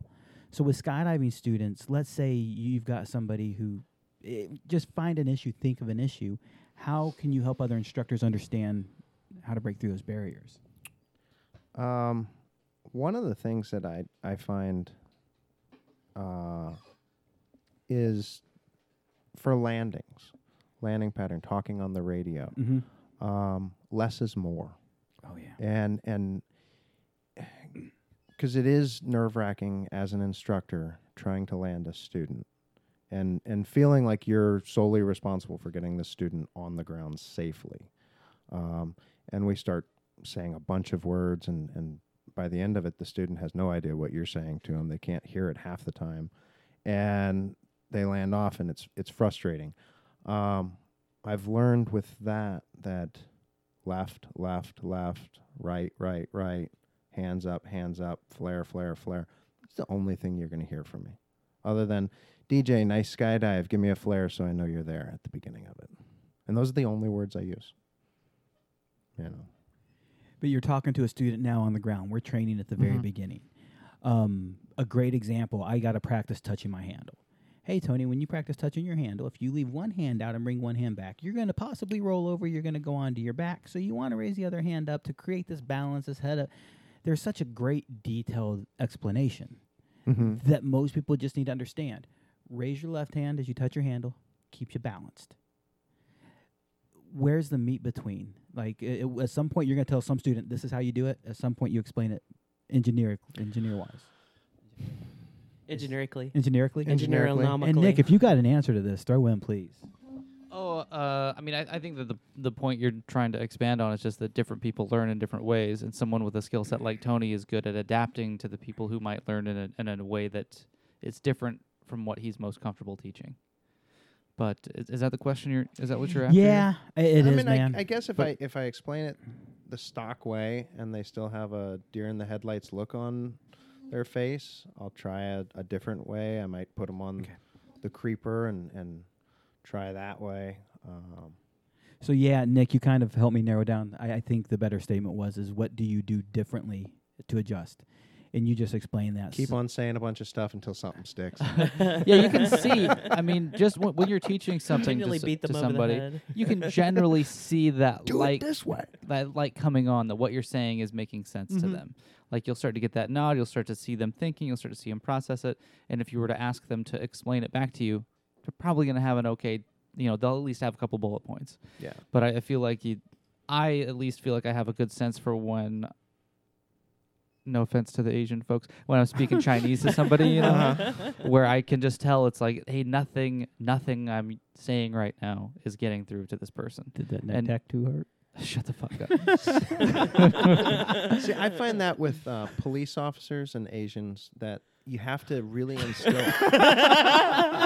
to look before you turn Uh, oh yeah. because they don't look. It's rook. Then we'd understand. You rook. Police officers and Asians. I just Oh want to know my how God. those are lumped Hold on, together. this is this is pretty racist and pretty funny. But we had uh, an international student in this this week who was looking for Leo, and he said, asked if I had seen Rio. Real? Oh My man, name is Rio. I felt so bad when he was like, "Yeah, I'm working with Rio," and I was like, "Uh, wh- "Rio? Like, do we get a new person that I haven't met yet?" This was the first thought to go through my head, and I was like, "Wh- "What's the name? Rio?" I was like, "Oh." I'm an asshole. You're saying Leo. All right. Sorry. How do you spell that? Man, but then try to s- pronounce all them Chinese students' names. Dude. yeah. Getting racist. Yeah. we uh last year at Spaceland we graduated in Houston, we graduated 178 A licenses. Uh, just in Houston, and I got the whole list from USPA of, of who all our students were, and I looked at all because all these Chinese students who come through here, they're say, flying in from My China name's and- Bob. Yeah. My name's Joe. My they they Americanize their name, and thank you guys so much. And I looked at the list of names of A licenses this year. Oh my God, it was it's difficult. I felt like there was a drug prescription going on somewhere. Yeah, they Americanized my middle name to George. To George, Yeah. your middle um, we'll come back to your middle name. um, do you know? Have you ever noticed he has? A, hold on, Egidio. Mhm. You ever notice he has Egidio on his gear? Yeah, I've noticed. Yeah, It's do you know United what- Jersey, right? Yeah. Mm-hmm. Do you know what it's for? Gosh, I feel like I've heard you tell this story, but I don't recall. It's my middle name, Yeah. which was my great grandfather's name. Great grandfather. That's what I remember. Yes. That's why it was unique. Yep. Yeah. And uh, when he came over on the boat from Italy, they were like, "Eg- Egidio, what? No, from now on, your name's George. And that's my father's name. so, Well, it's easier for me. M- much George. easier for everybody. Um, anyways, yes, the, the the idea is is you ask people questions differently, and sometimes you have to ask it the or say it the exact same way. I taught 20 people how to skydive uh, back in the day when I was learning how to skydive, and I didn't even tell them that we were skydiving. I was teaching yoga for three years, and it was a Monday, Wednesday, Friday class. And when we'd do back bends, I would be in my nice boxman arch position. I'd look before I turned, and then I'd wave off and pull after I tracked. and they would just follow the instructor and see that I was in this boxman position instead of just laying out in a back bend. And they were just perfect skydivers. Did any 20 of them. Did any of No, them I couldn't get any of them to go skydive. Did at any point did you say you guys are skydiving? By the way, Yeah, I did. Oh I my finally god. figured it out. Have you seen? Uh, it's a documentary called Kumare. This this guy pretends to be a yoga guru. He pretends to be from India. So his grandmother's from Sounds India. great. It's dude, it's so good because it, it, it was a big reminder of why I struggle to attend a yoga class. But he, his his grandmother is Indian, so he's been around the accent his entire life. And uh, making it rain. So he he decides that he's gonna pretend to be an Indian yoga guru, and that he's gonna get this following of people and lie to them and he just basically tricks them into doing a bunch of crazy fucking yoga poses and sticking their tongue out and making weird noises and shit. And then at the end of the documentary, he comes out, he's shaving his beard and he's all cleaned up and he's like, hey, I wanted to tell you guys this was kind of a social experiment. But some of these people fucking worshipped this guy, like, talked about him like he was the Dalai Lama. I mean, When which- they were interviewed on the side, yeah, like before before this reveal had happened, they would talk about you know th- his energy and this light and all this stuff, you know, stuff that you would kind of hear in the vernacular of someone who's super Uh-huh. into the spiritual side of yoga. They're just they're fully drinking the Kool Aid, you know. and then some of them got really upset during this uh, this reveal of hey, this person isn't actually a, this is an American person, no accent. You've been fooled by him, and some of them were just like, yeah, I get it. but uh, but it just made me think of like, man, how silly is some of the stuff I'm being talked into doing in a yoga class? Like, how dumb is it? When he was making people do this stuff that Yeah. he had just invented just to see how silly he could make people behave. That's funny. And it's like th- hearing you talk about putting people through the bottom end Skydiving. answer. Yeah. Right? yeah, it's kind of it's kind of funny, Uh-huh. but makes me wonder. Like, is yoga as spiritual as it seems, or So is this guy just making me Kumare skydiving? and Tony it? have yeah. uh, you guys should you have team up. issues Yeah. on yoga. I got Con it. artist yoga. That's what I'm learning about tonight. Great. Uh, So, uh, how, how did you get started in teaching yoga? I was in the class. Um, I I got into yoga uh, for flexibility for golf. Okay. And so I was Uh, Sh- shoulders practic- is that the big flexibility thing? Back, back, and uh, shoulders. back core. You you want a strong core in in golf, uh, and you want good posture. Um, proper posture is the first thing that people lose in golf. Okay. And they're set up. They All right. just get slouch. They get over the ball. Okay, we're loosening it up, so we're going to yoga. Yep. All right. And uh, the the teacher, um, she was leaving to. She got transferred her real job to Houston actually, and I was in Baton Rouge at the time. And she asked if I would teach the class. I'm like, I, I've never taught a yoga class, but okay. And uh, you you definitely learn how to teach in anything. I remember the first time I tried teaching you uh, skydiving when we were going through STP and Huh. how brutal it was. And uh, the same thing in the yoga. Um, I stuttered the first few times and uh, worked through it. And by the end of it, um, I felt that I had a, a pretty good practice. I had a, a 60 and a 90 minute practice that I could do.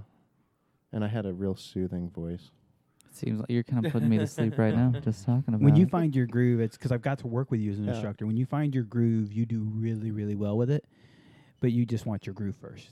Yeah. Yeah, i- i- it's and really it's unfortunate in training programs. There's so so many times that that people are just nervous and can't find their groove just because this guy's just looking at me, d- d- deciding if he likes what I'm doing or not. Mm-hmm. uh, and then He's also judging. Yeah, and then there's also the problem of we're judging within uh, confines. I think the USPA guidelines and and the guidelines we're we're asking people to teach on are very realistic and very good. But at the same time, I like a little latitude where I'm like, well, this is not fitting these guidelines, but this is super effective, and this guy will do a great job with this method. But then y- you get to the fairness of subjective versus objective. Like, oh yeah, hey man, no, Nick, I, I like you. Yeah, the way you do it's just fine because I, I like the way you do it. I- it's not fair. Um, you just kind of find your own way of teaching. Um, I think you understand good theory, uh, but I think it came from your golf pro days, and that's kind of like why I asked about your your skydiving coaching and how you adapt. Yeah. Um, y- you do a nice job of it. Thank you. Excuse me. So you taught you did you ha- like go through s- where I started doing yoga? They tried to sell me on the yoga teaching trainer nonsense. This And it's was like at a they- gym, Okay. Callaway's uh, gym in Baton Rouge, and it was just a class Monday, Wednesday, Friday in the evening. Um, had between twenty and thirty-five people in the class. Okay. Hold on a second. They tried to get you into the what part of it? yoga teacher training. So um, they'll this is something that they offered to they offered it to me after I had been do, doing yoga for a few months, and I thought that that was very odd. for a certification. Yeah, it's yeah. a- I'm completely uncertified. I was just Certifiable. leading a And- class. And, and I believe if you've been through a class enough time, like I feel like I could host a pretty reasonable yoga class. Just because the number of classes I've seen do it and the similarities and the flow that most people build. All you're right? doing is copying a class that you really yeah, and I like. can look up some obscure passage in a book and pretend like I have some important shit to say before the class. I didn't even do that. They do that shit though. All you right, know yeah. they do that. Oh yeah. Okay, I had a but, girl uh, argue that I said namaste wrong after class. and She that I- sounds like a real gem. yeah. no, but they. So I had been going for a few months, and they're like, "Hey, we have a a teacher training class coming up, and yada yada." They give you a list of twenty books that you're supposed to read before you come to the class. So How they much was the kind of certification? Brainwash you, and then it's I think three or four thousand dollars to go through this uh, class where you meet a couple of times a week, and they talk about about yoga.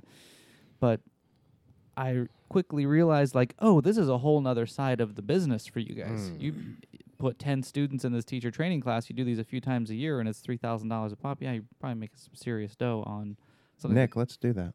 Have our own yoga certification. Dude, then when I said no to this, the guy was like, dude, I get requests all the time from girls and women to come host private classes. And it was like, oh, this is the spiritual side of yoga that we're all talking about. I get it.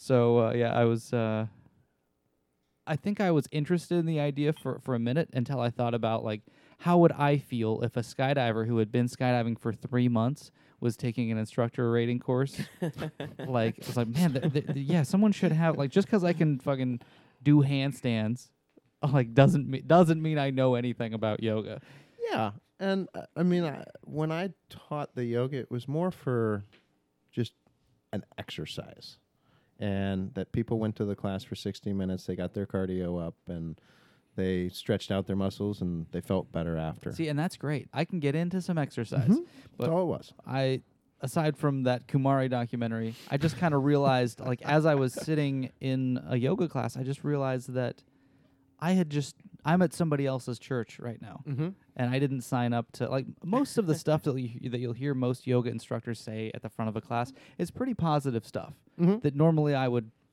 agree with. you Like, yeah, that's all good. But I would say that that's pretty true about most religions. That if you listen to the guy talking at the front, most of it's probably pretty decent stuff that you'd probably agree with. But I just realized I was hearing a lot of stuff that I didn't sign up to hear. You know, especially when it seemed like there were quite a bit of contradiction contradictions from what was being presented of like, oh, this love and acceptance and non-judgment, and it's like, well. Why the fuck is everyone in here wearing two hundred dollar spandex outfits if, if no one's judging each other? And Yeah, and try then- going there in some Walmart yeah, and then you- sweats. you'd see some some namaste like I love everybody, community, Uh-huh. connect with everyone, and then you'd see one of these people like th- the, the yoga studio that I was super into was right across the street from Whole Foods, and so you'd see someone at Whole Foods that you had just done yoga with, and you'd give this hey like hey they're like, like, "Eh." we were just at the same place, and they totally are too fucking cool for school after that, Mm-hmm. and it's like oh that community thing that was bullshit too fits in with your outfit, so so I had a, th- these are all things that I would think about that made me not want to do a community yoga class. Yeah. And then I would also this is uh, me owning my shithead part of it. It's like why why am I here in the front row with no shirt on doing handstands at every opportunity? Like am I am I trying to show some shit off to, to someone? Like would I feel the very same about this yoga practice if I did it in a dark room by myself than I would if uh, the you know classroom full of 70 people? mm-hmm. and I couldn't answer that question honestly either. So I just decided I didn't need to be there. what what led to the end of your uh, yoga days? Uh, I moved, and I actually passed the torch on to one of my students that had been in the class, and she was Indian, uh, an older lady, but uh, she ended up taking the reins after I did it for three years, and, and she did it, and I went back to Baton Rouge about a year after and took a class with her, and she was doing it, and still doing it, so it was it was a good group. It was there was a core nucleus of about 20 people. Um, that 15 would show up every time, and it was a good group. It was kind of the the good things of yoga that uh, didn't get into all the other things. D- did you get to Nobody was watch- wearing Lululemon. Oh, good. What year was this? uh, oof. 10 years ago? So, yeah, I don't even Yeah, think just- Lulu just was before out. that shit blew up. Yeah. How many Lululemon outfits do you have Not very many anymore. anymore? Are you wearing a Lululemon shirt? I still have like a Lululemon jacket. I might still have one one pair of pants, but my uh my stretchy pants days have have Are they passed, over? maybe? I don't know, Whatever happened with the gorilla stretchy? dude. I still Pants. wear I Oh, still wear those those pretty are often, just awesome. under other pants. Like Gorilla stretchy pants. yeah, Oh, the, they're the- like if amazing. I put my legs together, you see this big gorilla face. It's a it's a shout out to my man Harambe. No big deal. But did you did you see any of your yoga students start after you and then surpass you in in skill in yoga? Um, there were some good students in there. Um, there were ones where I would have to challenge myself, but I was doing yoga at the time three times a week for class, but then another three or four times for myself and to further my own instruction. Um, so at the time I could do some some awesome headstands and handstands. And So I don't know if you've seen this in uh, golf or in yoga, but I bet we've all seen it in skydiving of someone who starts far later than you and then surpasses your skill level, and then you get to see him. yeah, anybody that's on the past you. jump package, Nick Reyes. Nick Reyes is a big one. Yeah. natural talent Mm. there. Yeah. when he swoops over in uh, the mountains. You have you hit, got to that point yet? You haven't been an instructor super long, really. I've been a tandem instructor Yeah, that's right. for seven years. Have any of your students gotten to the point where you're like, you're definitely a better flyer? Oh than me? yeah, uh, Nick uh, Sienna. Uh, I Sierra, Sierra. I taught Serrera? him- Serrera. Serrera. You I win. always butcher your last name. I'm sorry. And he's been on the show. Cool. You, you can see who, who your real friends are. That's cool. I'm so excited for him to listen to this and hear that part. Ha- have you actually noticed the size of that freak's hands? No, does he have like tiny No. little girl hands or Oh, Dude, big old man no, hands? man. It's like Planet of the Apes visited his hands alone. Well, he's gonna choke the shit out of both of you. Same time. Nick's, Nick's hands are just a freak of nature. Stare at him next time you see him. Uh, I It'll will. be good for I you. will. I Um, love you, Nick. but yeah, Nick. Uh, Nick was up in Cleveland at the same time I was up in Cleveland uh, when I was working a job there a year and a half ago, and he comes up and gives me a big old bear hug. I'm like, oh my gosh, Nick. And I think we were celebrating his 300th jump that weekend, and I just happened to be on it Nice. because he was there. And then uh, we did his 500th jump not too long ago. He's got 500 jumps now. Yeah, he asked me actually to uh, lead the jump, and it was with a bunch of uh, the cool kids that are all on the jump package. And I'm like, I'm just a tandem instructor, and I don't know if I can do this. But uh, we did a SCR, 10 way, 9 way SCR with uh, outside video in a wingsuit. What what is an Yeah. SCR for some of our newer jumpers or people who aren't from Texas? I mean, originated in California. yeah, well, I was in Utah and it didn't make it there. So I started in help me out. California. Didn't he know what an SCR was, so I moved here. Chuck Akers. actually, wasn't there a guy that was going around spreading the Herpes? ability? I thought we agreed not to talk about that. Nick. Sorry, didn't mean to give about that how to you, skydiving Justin. ends. um, but he was going around uh, teaching everybody, and, and I think it was like most of the drop zones were Cessna drop zones, and you could do an SCR out of two planes, Mm-hmm. non-linked, and get eight But people together. SCR Starcrest round. Yes. Recipient. Recipient. Re- Oh, Recipient. Starcrest recipient. Yes, sir. Bob Burnquist Memorial. Yes, sir. So the first, it, it used to be a big deal to do an eight way because Tony, you said it. Uh, Doing Two- an eight way yeah, out of two- a plane two doesn't work. four-ways out Yeah. of- yeah. Yeah, two small Cessnas, and the guy who happened to video the first one, he hap- they happened to get video on the first time they did this, and he uh, he got the video, and they actually named the award after him. So in skydiving, um, y- it's an eight-way speed star. Um, you, that's basically all it is, and I say it's all it is. It's something accomplishing. I think it is a big deal, but it's not that the big deal it once was. Um, at, do you know what SCS is?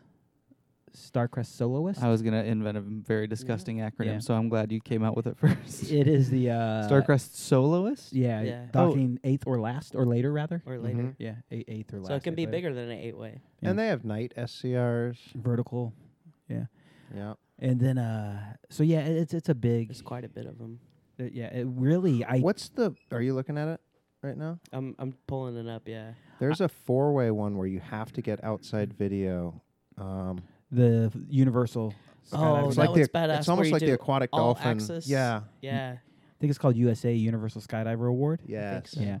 And I don't know if that's part of the uh, SCR, SCR group. Bob Bucor. Sorry, that- I pronounced his name wrong. It's Bob Burnquist, isn't it? Bob Bucor. The Bob Burnquist Memorial. um. a- Anyways, SCR. That's what it is. You start. Uh, one of the things that you've done more recently is you did a four-way team. I did. Toxic. Toxic Envy. And who was on that team? Uh, well, the team was uh, my wife, Angie, um, and started out with uh, Will Miller, and then Allison replaced him halfway through the season, and Andrew Clayton as tail. Oh Angie was yeah. point. You're Allison, was Allison. And inside Andy center. Dorito. Hang on. Let's As let's let's video. And continue Andy to- Narito as video. Sorry, we always forget the videographer. Let, let's stoke some more interest in some new jumpers about four way. So you're talking about Yeah. tail and point. yes. What does that mean? Uh, so um, you've got your inside and outside center, and they're the base of the formation. And your tail and point are the ornaments that come into a lot of the Ornaments? formations. Yes, they're That's ornaments. Not right. a, that's not a word I'm, I've. I didn't ever do four way belly flying. So. It's because the centers is all all that matters. Pretty much. Oh, so you're just yeah, you're a center. Yeah, if if uh, if the ornaments aren't there, they're fucking up. They should be with the centers. If the center is low, they're supposed to go to the center. Okay, the that centers makes sense. control the fall rate and everything. Yeah, it's all about us. That's we fine. right. take over ninety percent of the tunnel. exactly. They're just in the corner. They could just angle themselves against the glass. So so these Angie ornaments. does a really if we're- nice job. About So I'm, I'm looking at a at a four way team set up in the door. We've got a video guy who's probably out on the camera step. Yep. I've got four people in the door. Two. Uh, is it? Uh, so tail and outside center are outside the plane. okay. So it's two out, two in. Uh huh. Okay. And then uh, point and inside center are inside the plane. So are there any formations uh, that you would launch substantially different than that? We just launched H's or bows. Okay, so uh, this is a cool idea to explore. So, depending on what the first point is, Mm-hmm. the first point might really suck, right? Yeah. so it could we'll, be we'll make a- this a- even more like simple. a so block. when we're when we're on the talking hill. about, uh, we'll just explain some basic vernacular here. So when we're talking about points, a point is a f- another word for a formation, right? Mm-hmm. Yep. And a block is a point that moves. So it's got a starting point, a movement, and an ending point. yes, And then a random is just a shape. just a Right. shape. So um, blocks are two points, Randoms. randoms are are one one. point. Mhm. So, um, what I'll d- let you t- uh, explain it. What's the strategy if the the first point? So if you on the draw, you have to you don't start scoring points until you build that first Build formation, the first right? point. So if that first point is something super crazy, how do we how do we get around that? So we launched H's for consistency. So we knew that we could launch an H, and uh, through the entire year, we never funneled an, uh, an exit. Uh, Um, and Which is that- very impressive. Thank you. And uh, and Andy never busted a point via camera at nationals. Thank because you, guys Andy. gave him a Awesome. solid. Shout out to Mr. Dorito. Yeah. Um, so we launched H's, which allowed us to launch a consistent point, even though it didn't count as a point. Right, but you're getting it out into the wind, and it's We're getting out into the wind. uh, the first ten seconds is the hill, and you're you're working on that ten seconds because you've only got thirty five seconds of working time. So that's a a big portion of that, and we would slowly move from that H into our first point, and if it was a block, maybe get to the closing of that block by the end of the hill. Uh, if it was a random, maybe do two um, randoms on the hill. So we were an eight point team. Uh, That's for what you nationals. averaged Yep. Uh-huh. at nationals. That's pretty cool. Yeah, for the first year for all of us doing it. Um, and we had a blast. Uh, we were talking about it tonight at dinner, just how much fun it was. What what did you enjoy most about it? Uh, flying with four other people that I didn't have to worry about in the Or, uh, sky. Yeah. That's very uncommon. Isn't it isn't it crazy And though you're by how yourself. Yeah. I how can track away and not worry about any of these others. but how steep that learning curve gets when you're with people who you kind of get to a feel for. You kind of Mm-hmm. get in the zone. You're not worried about them doing something crazy, and uh, you get an idea of how how the you know the seven moves or whatever, Mhm. Mm-hmm. and you kind of get get this feel for a person. Um, how how did that change your uh, skydiving skill set? Um, I had to stay in my slot because you're you're a center. I'm a center, um, so a lot of center point turning. Um, you're trying not to have the formation breathe at all, so you can get to the next point. Um, so I was able to, for first time in a while, work on myself because the other three are working on their selves, and the videographer's doing his thing, and so I got to focus on me in skydiving, um, which when we're teaching, you, you're really not doing. You're, you're on a tandem. You're trying to provide a, a very good time and some knowledge to a student, but you're not working on yourself. You're not flying your body. yeah, Um, you're at least not flying working on a- a, theirs. solo flying skill set. Yeah, and the same thing in um, in STP or AFF. Um, you're worried about where the student's going to be, trying to predict where he's going. Um, so again, you're you're you're more focused on something else, not yourself. Um, and it was nice to be able to do. I think we did 79 practice jumps, about seven hours in the tunnel, and then did 12 jumps at nationals, two practice jumps, and then 10 jumps for nationals. Um, I feel like what you're saying is especially true for outside center, because I I flew the same thing and had the same experience. Yeah. I've, I've been basically only mentoring and and doing student jumps. how for much better so was your long. flying when you went back to mentoring? Oh yeah, My- like Amazingly mine, better. when I went- did You're some hyper AFF jumps. aware of of all the movements that are happening, Mhm. and uh, I'm just like speaking from four way. The the outside center all typically always has the biggest movements, so you're having to do your moves quite a bit faster than everybody else and be there ready for when they're about to close and get there. You know, especially when when you're doing like a Feel like a washer 14 machine or half the something where you're time. out in the front Yep, and you're like swinging spin real around. quick and like wait for them to close and then kick your in. You know, afterwards it's it's it's really mechanical. Yeah. It, it's crazy how much better your flying gets. Oh, I was AFF got uh, uh, AFF's not easy, but um, I was closer than I was before I started four way. Yeah. Uh, For sure. One of the things I tell people all the time, uh, what can I do to get ready for an AFF course is go get on a four-way team, do a year four-way before you do the AFF course. It teaches you to fly your slot. It teaches you to predict and read other bodies, which you need to do with a student both ways. Um, And and I feel like as importantly, if not more importantly, manage an exit and keep it from funneling and knowing where to be and what to do in a fraction of a fucking second. Yeah. I think that I definitely think that helps, no doubt, with four way. And I think for years uh, that was a better, uh, uh, almost an only answer. But now uh, free flyers are getting so good at launching good, smart chunks. You know, when we used to launch sit fly exits, we would launch back fly and belly fly. You know, Mhm. the guy in the front would be back flying, the guy in the, where now we're actually launching our exits feet into the relative wind. So I've actually seen free flyers do a phenomenal job of dealing with funneled exits because they're used to that varying orientation. So free flying the exit. I think four way definitely helps, but so would free flying. But for AFF, the fall skill, the free fall skills themselves, man. Oh. And the and the knowledge of the hill. Yeah, understanding where the wind is, how the wind is there, it Yeah. definitely is a huge Mm-hmm. help. Knowing not to drive down. So- Always go up. How do you feel like the tunnel training impacted your guys' training in the sky? It allowed us to get uh, a lot more time together, um, financially and just time. Uh, it would be tough to to be able to do that many jumps uh, or minutes of of free fall uh, in the sky. Um, you know, seven hours. It's times sixty math. Um, you know, that's that's a lot of free fall time. Yeah, somewhere Now- around 500 jumps. yeah, uh, you still have to do uh, the hill work, um, and and that's where some of the advanced teams that's where they excel. I mean, they get so many more points on the hill and are are picking up that speed Mhm. um, where they get 20, 30 points in a jump.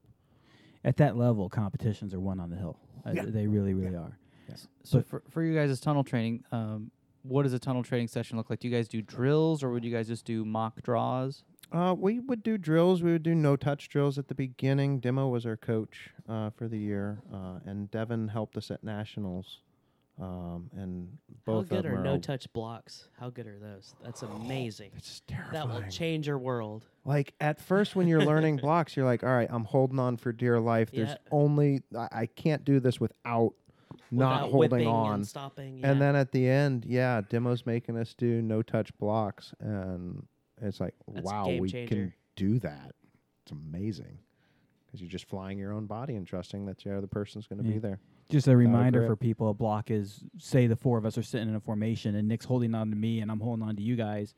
We're gonna break in half. So Nick stays holding on to me. We rotate together as a piece before we put the other piece back together. So you're actually saying Nick and I would break grip, but fly the block Fly the block as if we were together. holding. Correct. While burbling. While trying to fly with another formation at the same time, because you're flying two two-way formations Who's together. also not gripped. Yeah. Yeah. So man, you guys are doing that at the end of, of your tunnel Mhm. camp. Yeah, it was awesome. Would you guys take the uh, the dock before the enter? Like, would you take the first dock and then move it without the dock, or it was just nobody's touching at all?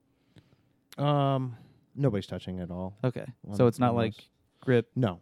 No, and then okay, I got No. Which which taught you also to to, To be fly in your slot, in your right, 'cause slot. then your grip's just there. It's basically like The hover, grip is- hovering the grip. Like it's there. I the could grip take secondary. It if I wanted it's it's just a and and some of those fast teams don't even take grips because it's not about the actual grip; it's what the cameraman sees.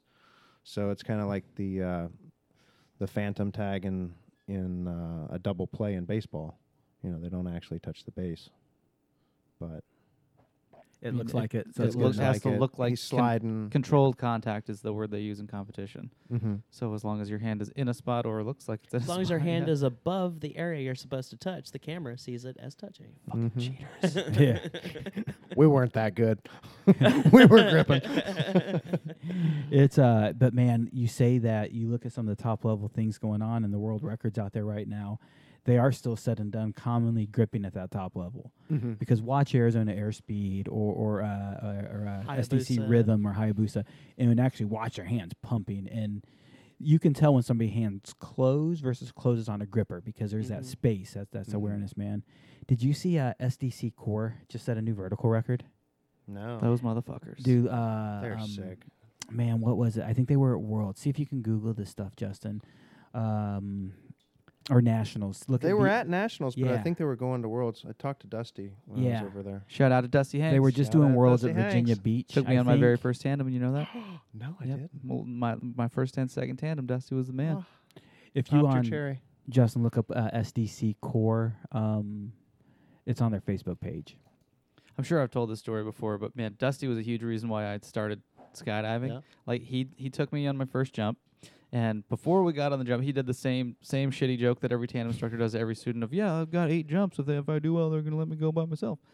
And so I really assumed that he had more experience than that, you know. But um, I remember asking him after the uh, well, so when the canopy opened. This is when it was like I, I still I guess I still remember pretty distinctly a few moments in free fall where it was like mind blowingly cool.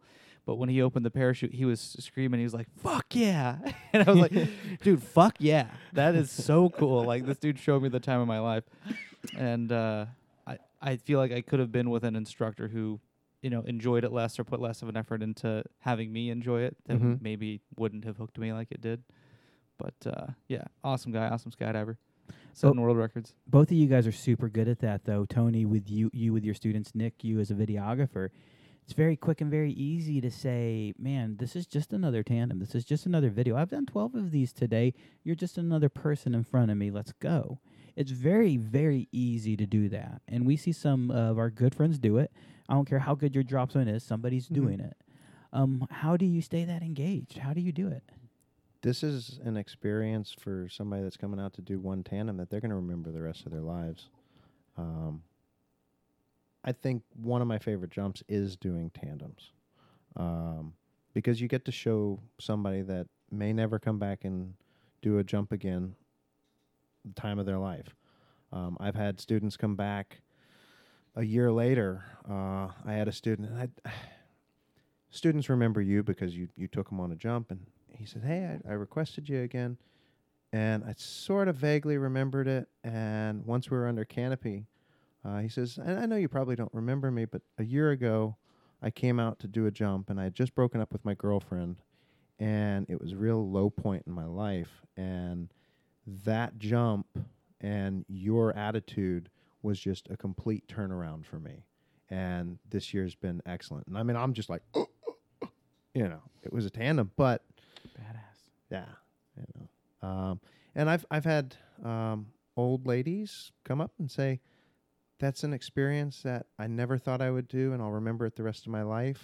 Um, I've taken uh, paraplegics on jumps, um, which is awesome. That that they can experience a skydive. I've taken a quadriplegic. Uh, I took a blind kid who actually pulled the parachute at the set altitude and landed the canopy standing up. Do you give him an audible? I did. Nice. Man, it, all these stories and descriptions are wonderful, and I, I, I will come back to it, but do you remember your first jump? I do. Nick just told the story of his first jump. Tell me a little bit about your uh, your experience. So uh, I jumped with Rob Hansen, and um, I remember the plane ride up. I was just asking him a hundred questions about how I get licensed. How h- it's only twenty five jumps. I get an A license. Awesome. How much does it cost? I don't really know all the numbers, but he he kind of helped me, you know, gauge how much everything was. Um, he was a he's a, a master rigger, so he was a gear nerd. So he was telling me a lot about the gear.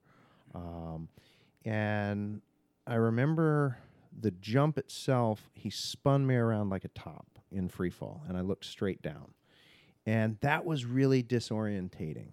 Um, so I don't spin people around on their tandems really, really fast because I still remember that that was disorientating. You got enough going on. You're in free fall, you're falling to the earth. Uh, that's enough. The view's so gorgeous up there. Yeah. Even in the flat nowhere craplands of Rocheron, Texas, slowly You can see the Gulf, you turn- can see the Yeah. city. It's a beautiful panoramic view, man. Um, so l- you you know some of our friends and, and other tandem instructors. Just picture one of the ones who doesn't share an experience with you, and, and no names. Mhm. If you did a tandem with that person, do you think you would have got hooked on the sport the same way? I don't know. I was pretty hooked that first day. Like, it was all new to me that this actually existed. I thought this was just a few crazy rednecks out in the middle of the country that, you know, jumped out of airplanes and was it was just a super dangerous thing. I Oh, you never mean, really You mean most drop zones? it's not just it, i- it is that. yeah. I can't say for me that my first jump experience would have changed my decision, but I, I've told the story before.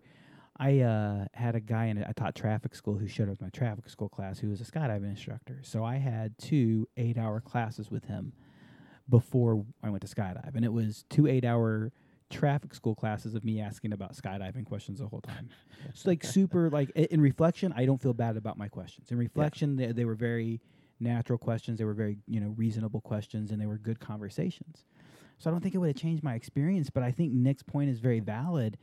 We we are a huge part of people's memories. We all remember. I'd actually asked Justin. I know I've got him busy looking something up now.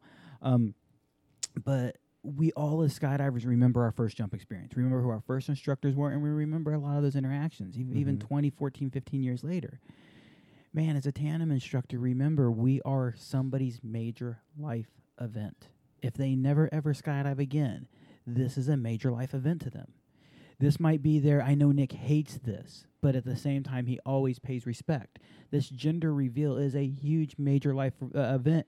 And Nick, I got mad respect because I know how much you absolutely hate gender reveals, but when they show up, you would never know. You, No. you, you interact, you partake. yeah, I'd still do a good job. I would just curse them once they left. And before they showed up. Under your breath. and uh, no, no, when they're gone, it's not under his breath. but No, I just meant to. No, sorry. Go ahead. no, Go with the point. we're a major part of people's lives. Mhm. So why are you gonna make it a downer part? You're having a bad day, man. We're all chasing drugs. Your first skydiving fix. Who here doesn't remember it? Who I- here is not chasing it? I I tell people every day now there's good things and bad things once we've landed. The good thing is you're gonna have this high for two, maybe three days. Food's gonna taste better tonight. That beer's gonna be a little colder. It's gonna be awesome. The bad thing is that like any good drug, it's gonna leave you. and you're gonna want more and more. I almost felt like So I here's got my it card. again Come when back I- to your second jump with me. And if you have questions about the weather, hit me up. What were you saying, Justin? Absolutely. I almost felt like I got that again taking the uh, oh man five ish months off when I had knee surgery. Yeah, yeah. I just did a hop and pop, and the entire plane ride up, my heart was beating out of my chest. I was just freaking the fuck out, like. I feel like a fucking noob right now. Why am I so scared? Like I'm doing a fucking hop and pop. I, I get that after like five days of not jumping. Really? Mhm. Not not to the extent that you're describing, but it's like, man, I don't know how people who only skydive on the weekends can do this shit because I feel so rusty. I was so worried for some reason. you're jumping out of a goddamn airplane. yeah. Do you ever get that feeling again, Tony, when you're jumping? I get nervous. Um, What like what things brings you there? time off. Um, What's enough time off for you to have that moment? ooh, uh, I get angry if I don't go jumping for two weeks. Like that's a long time for me. Um, it's kind of like I, I I need to go do this again. Um, and yeah, there'll just be certain days, and you know maybe it's a good thing. I'll just be like, man, I feel like I'm really paranoid about my handles. I've checked them like three times more than I check them normally, and I check them a lot because. man. You know, if I'm going to tell my student to check him before he gets on the plane, when he gets on the plane and buckles up, and then when he takes his seatbelt off, and then right before he jumps, I should probably be doing that myself. And so lead by example. And it's just been habit. But then when I start checking him eight to 12 times on the plane, I'm like, eh, you know, might want to dial it down a bit. I think that's uh, great. Great words of advice for anyone who teaches anything, especially skydiving, is leading by example. Yeah. it's. Uh, I don't see it that often at Spaceland because the instructor base is so strong. It is. but I'll see it occasionally with uh, a new new AFF instructor of someone who's busy trying to look cool to this to this new person, and not setting a, a good example. And it's like, hey man, this person's gonna get to 50 jumps real quick, and they're gonna notice that you're not fucking. They're going to king of the notice you're mountain. walking to the Yeah. plane with your leg straps loose, and they're going to wonder why they can't do or it. yeah, or whatever it is. But just that you're not um, that you're not setting a good example for someone who's still learning, Mm-hmm. who is naive enough to think that you're cool. like, do do the right thing for that person, so it's gonna stick with them. Sorry, I interrupted you. No. but I really liked that. That that lead by example, I think, is uh, is huge in teaching skydiving. Have you done what? What did you do as a du- young jumper that today you'd be like, I was stupid, but I followed someone else's example, and there you go tying bow lines. And all. Sorry, I can't help it. You See that knot? I can't help it. Nice. Um, free flying too soon. Yeah. Yep. I uh, on my thirteenth skydive um, was up in Moab, uh, Utah, and did a jump. And um, J Mike, the gear store DZO uh, over at Gold Coast, not DZO, just the gear store owner, he uh, loaned me a dolphin with a uh, FXC and a 188 pilot, and I didn't know how to pack. And I brought it up on the plane with me so I could go do my 13th, 14th, and 15th jump. And uh, I remember getting on the plane, and it was just a little Cessna, and I had misrouted my chest strap, and I caught it on the plane as we're taking off. And that's when I realized, oh, wow, I need to go over my gear checks a lot because ultimately I'm the one that has to save my life. Yes, we rely heavily on looking out for one another, Mm-hmm. but if you rely on that, you're not going to be long in the sport. How many ca- chest straps have you seen undone in the? Oh, plane I've since? caught, I've caught a lot. Have you ever had one on your jump in free fall and you didn't realize it till it happened or No. after the jump? No. Now, I'll embarrassingly say, and I, I got no problem owning my mistakes, but we were in an AFF instructor course. And uh, in the instructor course, m- myself, two guys, candidates, 2 guys Uh-huh. training to be instructors, and a video guy, the four of us, and then a, a plane of half full jumpers of an otter. And one of the candidates, um, no excuse at all, was sitting in a place where I couldn't naturally see him. I've almost always had the habit of I don't care if you're in my group. I'm for sure looking at your gear, Mhm. and if you're not my group and you're in my view, I'm for sure looking at your gear. Yeah. Um, and in this case, I had a personal disconnect. When I say personal disconnect, I liked this person a lot. I still know and like this person, But during this moment, I was just like, man, I'm, I'm kind of over you right now. As you know, a course can be very grating, very difficult, and this person was struggling a little bit. Mhm. So I was very like, "Mm, man, I just just happy to keep moving. And in free fall, he disappeared off the skydive, completely disappeared. And I'm like, you're not that bad. You're like, you're, you're gone. What the what the hell? We land, and apparently his chest strap was completely undone. It was misrouted and free fall. It blew open, and his goal, his point, at- his decision at that point was, I need to get this under control, and I need to more back off the important. Mm-hmm. skydive. Which you know, kudos to him for having that awareness. But you know, I've missed it in my own jump, man. Why Yeah. why aren't we looking better? So, have you ever had it happen on one of your jumps, Nick? I don't think I've ever seen a problem with gear on a skydive.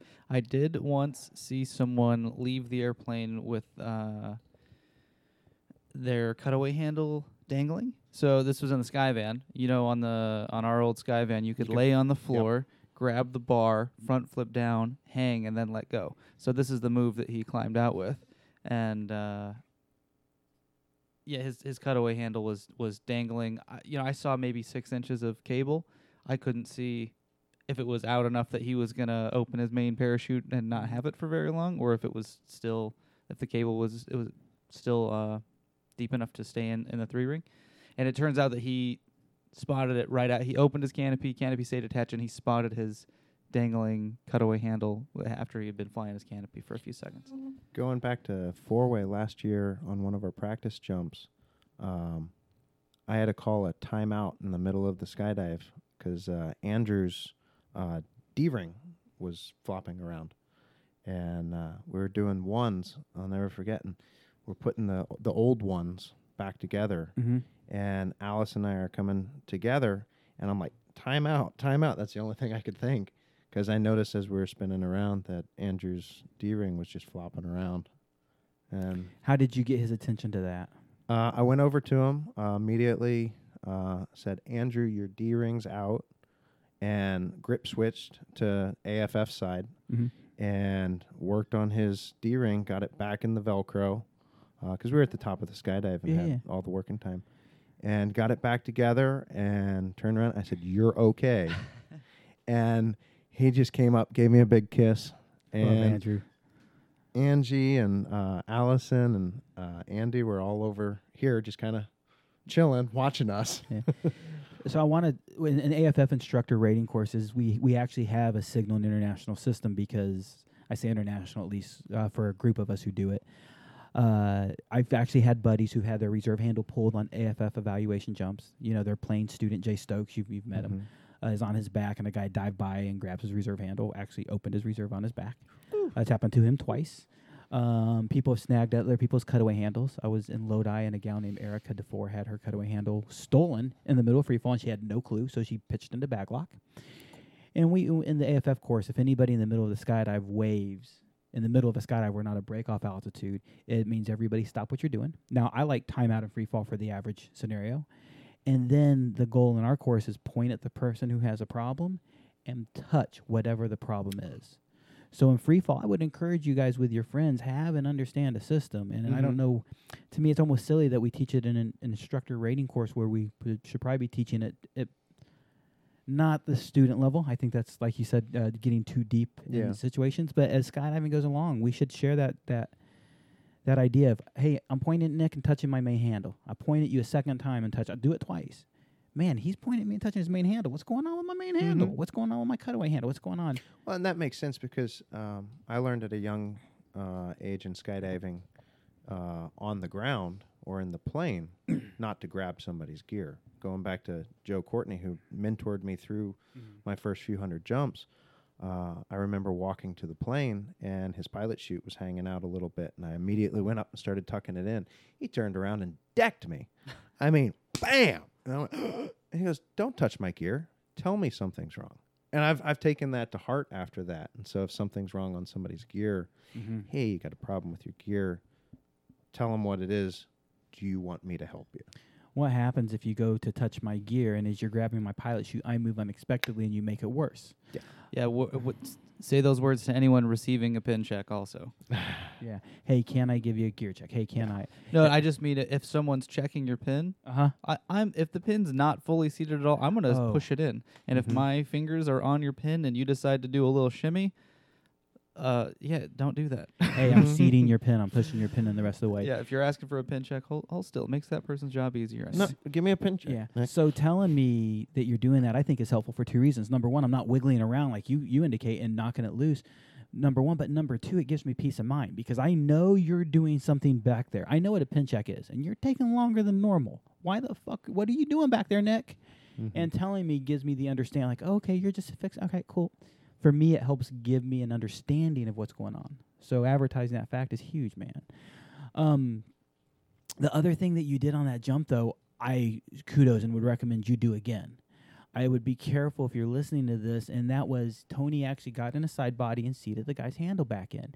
And again, Tony, your flying skill, your awareness, your abilities, I think you did the right and best thing in your position. But I would say for the average jumper, the ability to handle that safely and control the situation without your buddy flying out of your hand and you pulling is reserved. It's better you let them seat it themselves in Yeah. many situations, not all. Once again, I think you did it right. Thank you. Oh, dude, you're welcome, man. Great I, job. I've seen you fly. I've seen you fly with shitty students, up close and personal. So, So we're we're getting down to short on time here. Um, Oh, wow. But I just wanted I to. think the stream uh, just died too, so that's cool. oh, beautiful. Uh-oh. So I want to. You told me a story recently that I want to hear you tell again. Okay. so you're showing a house Yes. in an unsafe neighborhood. Showing a house in an unsafe There it goes, neighborhood we're back. to a client. And um, yeah, I'm going to get my concealed carry with uh, DJ in uh, a few weeks, possibly. yeah, I'm looking. I, Yeah. it'll actually be after PIA. Man, Okay. you g- let me know if you guys find dates for that because that's been on my Okay. to-do list. It's going to be on a. Uh, i i- you will be available. I promise you. I'll tell you more about it later. All right, let's go So- shoot some stuff. But I do carry when I show homes, um, because you're walking into a house, you're, you know, going into a complete unknown, and this house, like every other house, you walk in the door, hello, hello, anybody there, and Is this that so- house- something you do in every home you enter? Yes. Okay. Yes. Um, it's it's just good habit. Um, you don't want to startle somebody that may be in the back. Um, some of the houses are go-in shows, which they're empty. Um, some of the houses, um, there's somebody living there and they're cleaning up the house before you go, and it's an appointment by only. They may have gotten sidetracked and the appointment started, or you got there a little early, and they may still be in the house. Okay, cool. So sometimes you're just establishing communication with a, Mm-hmm. a non-threatening person. In in in this situation, um, yeah, uh, it it smelled pretty heavily of uh, marijuana in the house. Immediately caught me off guard. So you open the door and you catch a whiff. All right, somebody's having a good time. Maybe it was, maybe it was the uh, no the last uh, shower here, and uh, heard some rumbling around in the kitchen, but I was already past in the hallway, far enough into where I didn't feel like going back to the door and being blinded by the kitchen. Went into the main room, pushed my client back, and immediately drew on uh, somebody that was in the house and told him to get out of the house now get out now. And he uh, stumbled to the door, ran out the door, took my client out, locked the door, got back in the truck. And once we got back in the truck, two more figures left the house. How how old are these people? So you sold it, right? Yeah. Like, I on the got, spot. A, I got a client for life, and no, he's not looking in that Yeah. neighborhood anymore. Um, The city of misery. so, Nick, how old were these people? Yeah, how old are these? Are- Twenty are- thirty, and I, you know i want to give them the benefit of the doubt it was a rainy uh, evening um, they were hopefully just at their parents house and hey let's get out go burn one down at that house down the road uh, it was a open bookings house so it's one of the houses that you can go in without a realtor you just need a pin code Mm-hmm. um, you have to give some uh, documentation and whatnot so i think this number got around this neighborhood Okay, so, everybody knew that there was. a- everybody knew this house and it was an open bookings house and i actually talked to a police officer after this and he says yeah we have a problem with those kind of houses that people just go in and squat I'd just sit down and have a party for the evening. I could see that when I was a younger fella. yeah Like, hey, man, yo, dude, I know how to get dry into- house Yeah. Nothing going on. My old roommate and I in California, they, they were building an apartment complex across the way, and through a large a portion of construction, we would just go over there and hang out and do stupid shit. Mhm. And you know, it started off with just you know an empty concrete building with no walls, and that was kind of shady. And eventually, it was a, it was an apartment complex that we're going like, let's just go hang out over here and do stupid shit. Launch model rockets in it. Yeah, I remember sneaking in a house with the, the Launch wood model beams all rockets. over it. And, you know, they were building the house in the neighborhood. We're kids. Oh, yeah, Goddamn I've- troublemakers. I've definitely smoked some weed in a house that's not been just barely framed up. It was some fun shit back in the day. So you've been a skydiver, you've been a skydiving instructor. Mhm. It's been very interesting because you've worked with noobs at so many levels, including the team you were on. You you were really highly experienced considering the rest of your group. I had 2,000 plus tandems. But you also had how many normal skydives? uh, about 2,000, yeah. And your whole team combined didn't have that. Yeah. So not even close. So you've got to work with a lot of new jumpers in various ways. Mm-hmm. What advice, what recommendation do you have to our newer jumpers out there to make the most of their sport? Uh, don't be scared to jump with people above your skill level. Um, I see a lot of times people are timid, and, and I, for one, was that person of going up and asking people with higher jumps, hey, what are you doing? Maybe not on a five minute call, but hey, w- what are your plans today? Um, and if that jumper, you know, looks back on his career and and sees that same thing, you know, they'll probably take you under their wing and and and do a, a fun jump with you. Um, maybe not jump all day if they're doing something else that's out of your skill set, but um, you know, jump with jump with people and and always learn. Um, you know, uh, one of the things in skydiving and in life, um, the ability to know that you can always continue to learn um, goes a long way.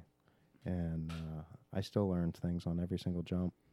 Um, learn things new in my new career of real estate um, and things that I've done for a long time. Um, just continue to learn. One of the things that we talked about today was the juice of that first jump, Mhm. getting that excitement again. And one of the things we've done to get that excitement again is is downtime, time off, and getting current again, whatever time frame that is. Um, not the best way, in my opinion, to get that rush, but learning new things, trying something different. Mhm. How often has that been a benefit to your passion to stay in the sport? Oh, it's it's uh, you know I, I've done 15 wingsuit jumps and probably will never wingsuit in a big wingsuit, but every time I get current and uh, last time I was with Travis Mickle, um, he did a I hadn't jumped a wingsuit for two years and uh, we kind of treated it like a first flight wingsuit course and uh, Jeremy and Luke went on the jump and man, just doing that, which is new to me or an experience that I'm very unfamiliar with, man, it gave me a high for a month trying something new like that. Um, and I've got some goals for uh, the future in skydiving. To um, I love flying my canopy. Um, you know, to possibly do some XRW and, and try to get that because again, I'm not going to do the wingsuiting part probably, but um, the canopy part to be able to do that and you know potentially make a dock with somebody on a wingsuit that would just be sick um, you know so yeah trying new things continue trying new things. Nick and I have jumped together in so many different ways, and right now we're working on new stuff, and it, it, it reinvigorates me. I, I think on when we're doing some intentional Yeah. cutaways, and the first time we landed from that jump, I think we celebrated together in a way I don't think we ever have. Yeah, I don't think so either. It That was passion, that definitely, uh, energy. yeah, like uh, fuck yeah, we did it. Yeah, dude, we survived. And then the second and third one, dude, that it's, it was a rush. So challenge yourself, push yourself new. Nick, anything in that arena you want to push or share? Actually, uh, Stephen Boyd has recently turned me on to a YouTube channel that I fucking love. It's this guy named Mike Boyd, not related to Stephen, just just the same name. But Mike Boyd does all these. Uh, he just learns random skills, like uh, like he learned how to juggle. He learned how to hold his breath for four minutes. He learned how to kickflip a skateboard. He learned how to shatter a crystal glass just with the sound of his voice. And so he's got a pretty good sized YouTube channel, and uh, it's pretty inspiring to watch the guy learn these new things because he'll, he'll always he'll, he starts with a timer. He tells you how many days, how many hours, how how long it's taken him to to learn this new skill, and uh, man, it makes me want to learn new stuff. Mike Boyd. So, so I don't. you- I know we've talked about this before. I'm terrified of swimming. Yeah. terrified Really? Ah, of the water. Yeah, I'm not good at it. Angie and I went scuba diving the other day. Loved See, it. you know, I think I could handle scuba diving with a mask and the ability to breathe. Uh huh. Like my eyes and nose are covered. I think I can handle that. When you look up and you But- see the water 60, 100 feet above you, Yeah, maybe maybe panic attack. But uh, but that's that's my goal. Is I'm gonna I haven't decided what achieving the goal looks like yet.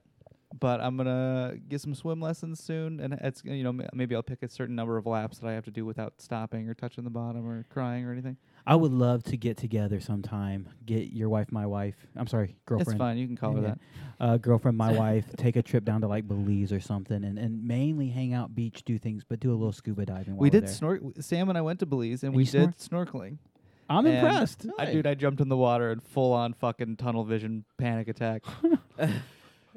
it's like, give me a fucking life vest. I can't do this shit. that's where Angie and I actually got our uh, certification, our patty on open water. Belize, Belize for our honeymoon. Ooh, dude, so gorgeous. I want to go. We'll talk about that next time you visit. Absolutely. I would go back. Yeah, uh, Justin, you work a lot with new jumpers as an instructor, as a team guy, and as a mentor. What would you tell new jumpers to take the most away from their sport? Take the most away from their sport. Yeah, because we all, I say their sport, we all have a different kind of view of the sport said and done. What can I do the most as a new jumper to make the most of what I, in my skydives? I would say uh, the main problem I had, uh, just speaking from personal experience, is I was too much in my own head Mhm. to where I was thinking about um, how I could be doing better and how I should be doing and being overshadowed by these people I was getting coaching from. And it's just t- take away from it the the little things that you you improve on as you're progressing. Like that that little thing like I totally did that turn. Uh, I didn't have to completely focus on doing the head switch 100% correct. I can make that center point turn and end up where I need to be. And I did that in a matter of three jumps. You know, that's an amazing accomplishment. Don't be overshadowed by the fact that I can't fucking fly a OC and and turn like three points on the hill. Um, be proud that you put the effort in, you listen, and uh, you've you've accomplished what you set out to do, and you've become a better jumper for it. Man, don't let those It's a coaches. long road. Don't let those coaches intimidate you. I think I, I can say clearly for all th- all four of us, most of the good coaches I know and all the you guys. I, every time I see you teach, I watched you teach somebody how to pack recently. Just to inter- introduce it. I've seen you teach a shitload, and you as well. M- A good coach isn't gonna overshadow you. Our goal and our job and our desire. It's it's man. I'm motivated by watching you shine. So we're not there to overshadow you. Shadow you. We're there to lift you up above us. You better be better than I was as an AFF instructor. Same for you, no doubt about it. And then the guys you're teaching. So don't let these coaches intimidate you, man. This Saturday night we actually have movie night at the Drop Zone, four I've thirty. already typed the message, and I just now put it, posted it. 4.30 uh, we're going to start with lion king a late afternoon matinee i've had a lot of fun with the wording have you read some of the posts i've made No, no, but that's great. yeah, a late afternoon matinee at 4.30 of the lion king the original we're going to show that about a 30 minute intermission and then we're going to have our featured presentation look at my facebook post i seriously did all this stupid shit Yeah. is going to be drop zone the, uh, the movie uh, one of the great movies that got me into the sport one of the great movies that really made me want to do it um, next weekend or next week wednesday i have not i actually have all this but confirmed uh, thomas hughes will be in town thomas and i are doing a three day uh, something else together and so that wednesday night we've agreed to uh, do gravity lab so nick and justin sorry i'm now just dropping this bomb What in your day is lap. Next Wednesday. wednesday uh, wednesday it's, it's- Wednesday. yeah, yeah. Thirtieth. the 30th sure All right. I will be here in the same seat unless Justin's not here. I'll be in that one. justin you good I think so. Eh, Let me check. and Way to thomas put him on the spot. Yeah, Nice. yeah, Yeah. dude. It's we do a lot of business on this show. If you like, there's a I lot of know. little small business meetings. Uh, but Thomas Hughes, if you don't know him, he is man one of the most diverse competitors ever. He's competed many nationals and in many disciplines per nationals. He's got medals in almost anything and everything you can say. Uh, the guy is just a rock star, but you would never know it. He he's so humble. He jumps with noobs. He promotes and pushes noobs. Reminds me a lot of Tony, except for he's really good at skydiving. oh. Heyo. so uh, there is that coming up. Uh, the week after, we are at PIA. Uh, I'll be there. Mr. P will be there for a while. I know I've talked about running some Gravity Lab episodes there. Um, man, I've looked at my commitments. I have meetings, seminars, uh, uh, shows. I have a lot of stuff going so on. hang on. I just want to say that uh, this line was introduced to me through Jason Hyder through advice that a police officer had given to him about why he wasn't carrying his concealed weapon. And he had a permit Yeah, to yeah. carry it and wasn't carrying it. And the officer told him, and I think this is super true with everything in skydiving, it's better to have it and not need it than need it and not, Not have, have it. it, Yeah. yeah. So I would hate if we were sitting at PIA having a fun conversation with somebody, bullshitting at the end of the day, being like, man, this would have been such a great conversation to have on the podcast.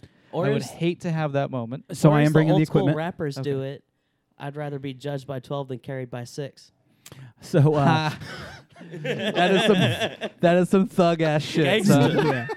so I was. Uh, I, I am not. Can we close with uh, Little Wayne and Two Chains? No, we can't. Uh, so That Justin, won't be the first time I'm. T- oh wait, I no was gonna- more the- copyrighted music on The, the, birthday Show. song, you know it. Okay. Yeah, we're having that that earlier. issues. I'll tell you. Uh, well, I can't get on Spotify. I can't get on other uh, platforms Oh. because we've used uh, copyrighted music. So we're gonna no oh, longer the play. Uh, Rick Roll got it, didn't it? no, a lot of shit. Uh, we we played a lot of copyrighted music. on So our show. I can't play "Rich as Fuck" by by Uh-huh. Two Chains. So we can't do any more copyrighted music because I've got to put a. Uh, a We're cut. just gonna have to beatbox it, Nick. Yeah, I got to put a cut to Spotify. Um, so we're going to be at PIA in uh, two weeks. We may or may not be doing a show from there. We are taking the equipment. We won't have the video set up as far as, as all the camera cuts, but we'll at least air it from my video, from my phone, but we'll do the podcast itself. Um, we will. I'm, I'm going to do my damnedest to work it out, Nick. I really want to at least hit Sonic up while we're there. I'm totally happy if we go and no podcasts happen. That's not going to bother me one bit. Yeah. But it would bother me if we went and had the opportunity to do it because the stars aligned or whatever situation was just there that we could be doing a podcast and didn't. I'd be sad about that. It need to be Tuesday during the day, Wednesday during the day, or Monday afternoon. Like it's there's. So we'll look at schedules together. Okay. So uh, we'll be uh, taking a little break, but we've got a lot of cool things coming up right after PIA. Uh, Jesse Thompson is from uh, Sunpath uh, Infinity or Javelin Rigs, Eh, close enough.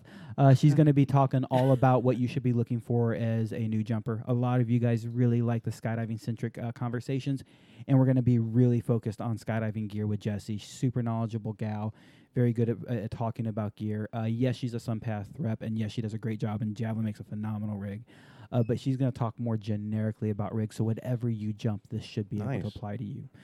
Um, we have a lot of other cool things going on. Uh, you know the captured sky girl going out there, the paint. yeah, and the stuff? paint. Yeah, it's Yeah, yeah. Her name is, is Michelle. We call her Bubbles. I've known her for uh, for quite a while. Uh, n- if she's ever in Houston or I'm in Dallas, we're gonna try to hook up and talk about her sky art, dude. She does some really really cool shit. Uh, Ryan Leeper in April is going to be on the show uh, talking about an XRW camp and some super secret stunt we can't talk about yet. You like the? I think I dropped it to you some weird stunt wingsuit stunt way, and you made some funny stuff. Oh with that. yeah, I made a reference to what's that movie Hot Rod? hot rod. Yeah, yeah, yeah. Yeah. Um, wants to see me do a big ass stunt? so you we guys got not fans of this movie? It's one of my I favorites. love that movie, Sorry. man. So we got a lot of cool shit coming up. Um, anything else you guys need to share? Anything else we need to put out there in the universe? No. So check it out. Go to smile.amazon.com. Oh wait, hang on. If I want Yes. to buy a house from you, Tony, how do I find you? Yes, we gotta Ah. get Tony's info. Um, casino realty at gmail.com or uh, get Casino spelled how? C A S C I N O with an extra C. And uh, you can give me a call or text at 225 937 4653. So you can show pretty much any house, any rental property in what area? Uh, Texas. Okay. Yeah, So let's say I'm gonna rent an apartment anyway, and I want to hook my buddy up with some commission. absolutely. I can, I can, I can call you up. Yeah. All right. I, uh, I And that's not gonna cost me anything extra, right? That's already. it's- it- you're already paying for uh, the first month's rent, Mm-hmm. um, and that is split between the two real estate agents or the brokers. So We're gonna start shooting some pictures and some videos of these houses. we are. We've got Alright, one that do it. uh, we're going to be shooting next week for a Not- listing. Not with guns though, right? No, Hopefully with not. cameras and maybe a drone. You better bring that gat though, son. Oh, you know it. What's your email address if they want to get a hold of you? Casino Realty at gmail.com. And if- C A S C I N O Realty at gmail.com. And of course, if you're listening to this on the podcast, look at the show notes. We'll have all these linked there. Very easy for you to follow. I'll grab them for you from you here in Yeah. a little bit. Um, guys, gals, go to smile.amazon.com. pick your charity of choice. You better be picking Jump for the Rose, or Tony's going to come shoot you out of your own house. Mhm. Uh, Jump for the Rose. uh, a small percentage of what you buy from smile.amazon.com goes straight to Jump for the Rose. You don't pay anything more. They don't pay anything more. It's just Amazon donating. Uh, you have to shop that way. But more than anything else, jumpfortherose.org check them out. These ladies do a wonderful job. They do not sponsor this show. They do not support this show. It is the other way around. They're friends of ours and we support them. So please check them out. Donate money. This is women getting cured for breast cancer, getting treated for breast cancer, not just research but actual helping out lives and individuals. So check out jumpfortherose.org. As always, we'd like to thank uh, our sponsors, velocityrigs.com. Check out the Infinity Rig, one of the most comfortable rigs on the market. Um, with Infinity rigs, they're super huge on safety should not be an option. Safety is what i- i- every rig comes out of the market equally, and really the options are what it looks like or what it feels like. Uh, one of my favorite reasons I like, or one of the biggest reasons I like Infinity, is Kelly Stance. Check him out. Till then, guys and gals, this has been Gravity Lab Radio. I'm DJ Marvin. Blue skies. Tony, get the fuck out of my house. so rude. Jeez.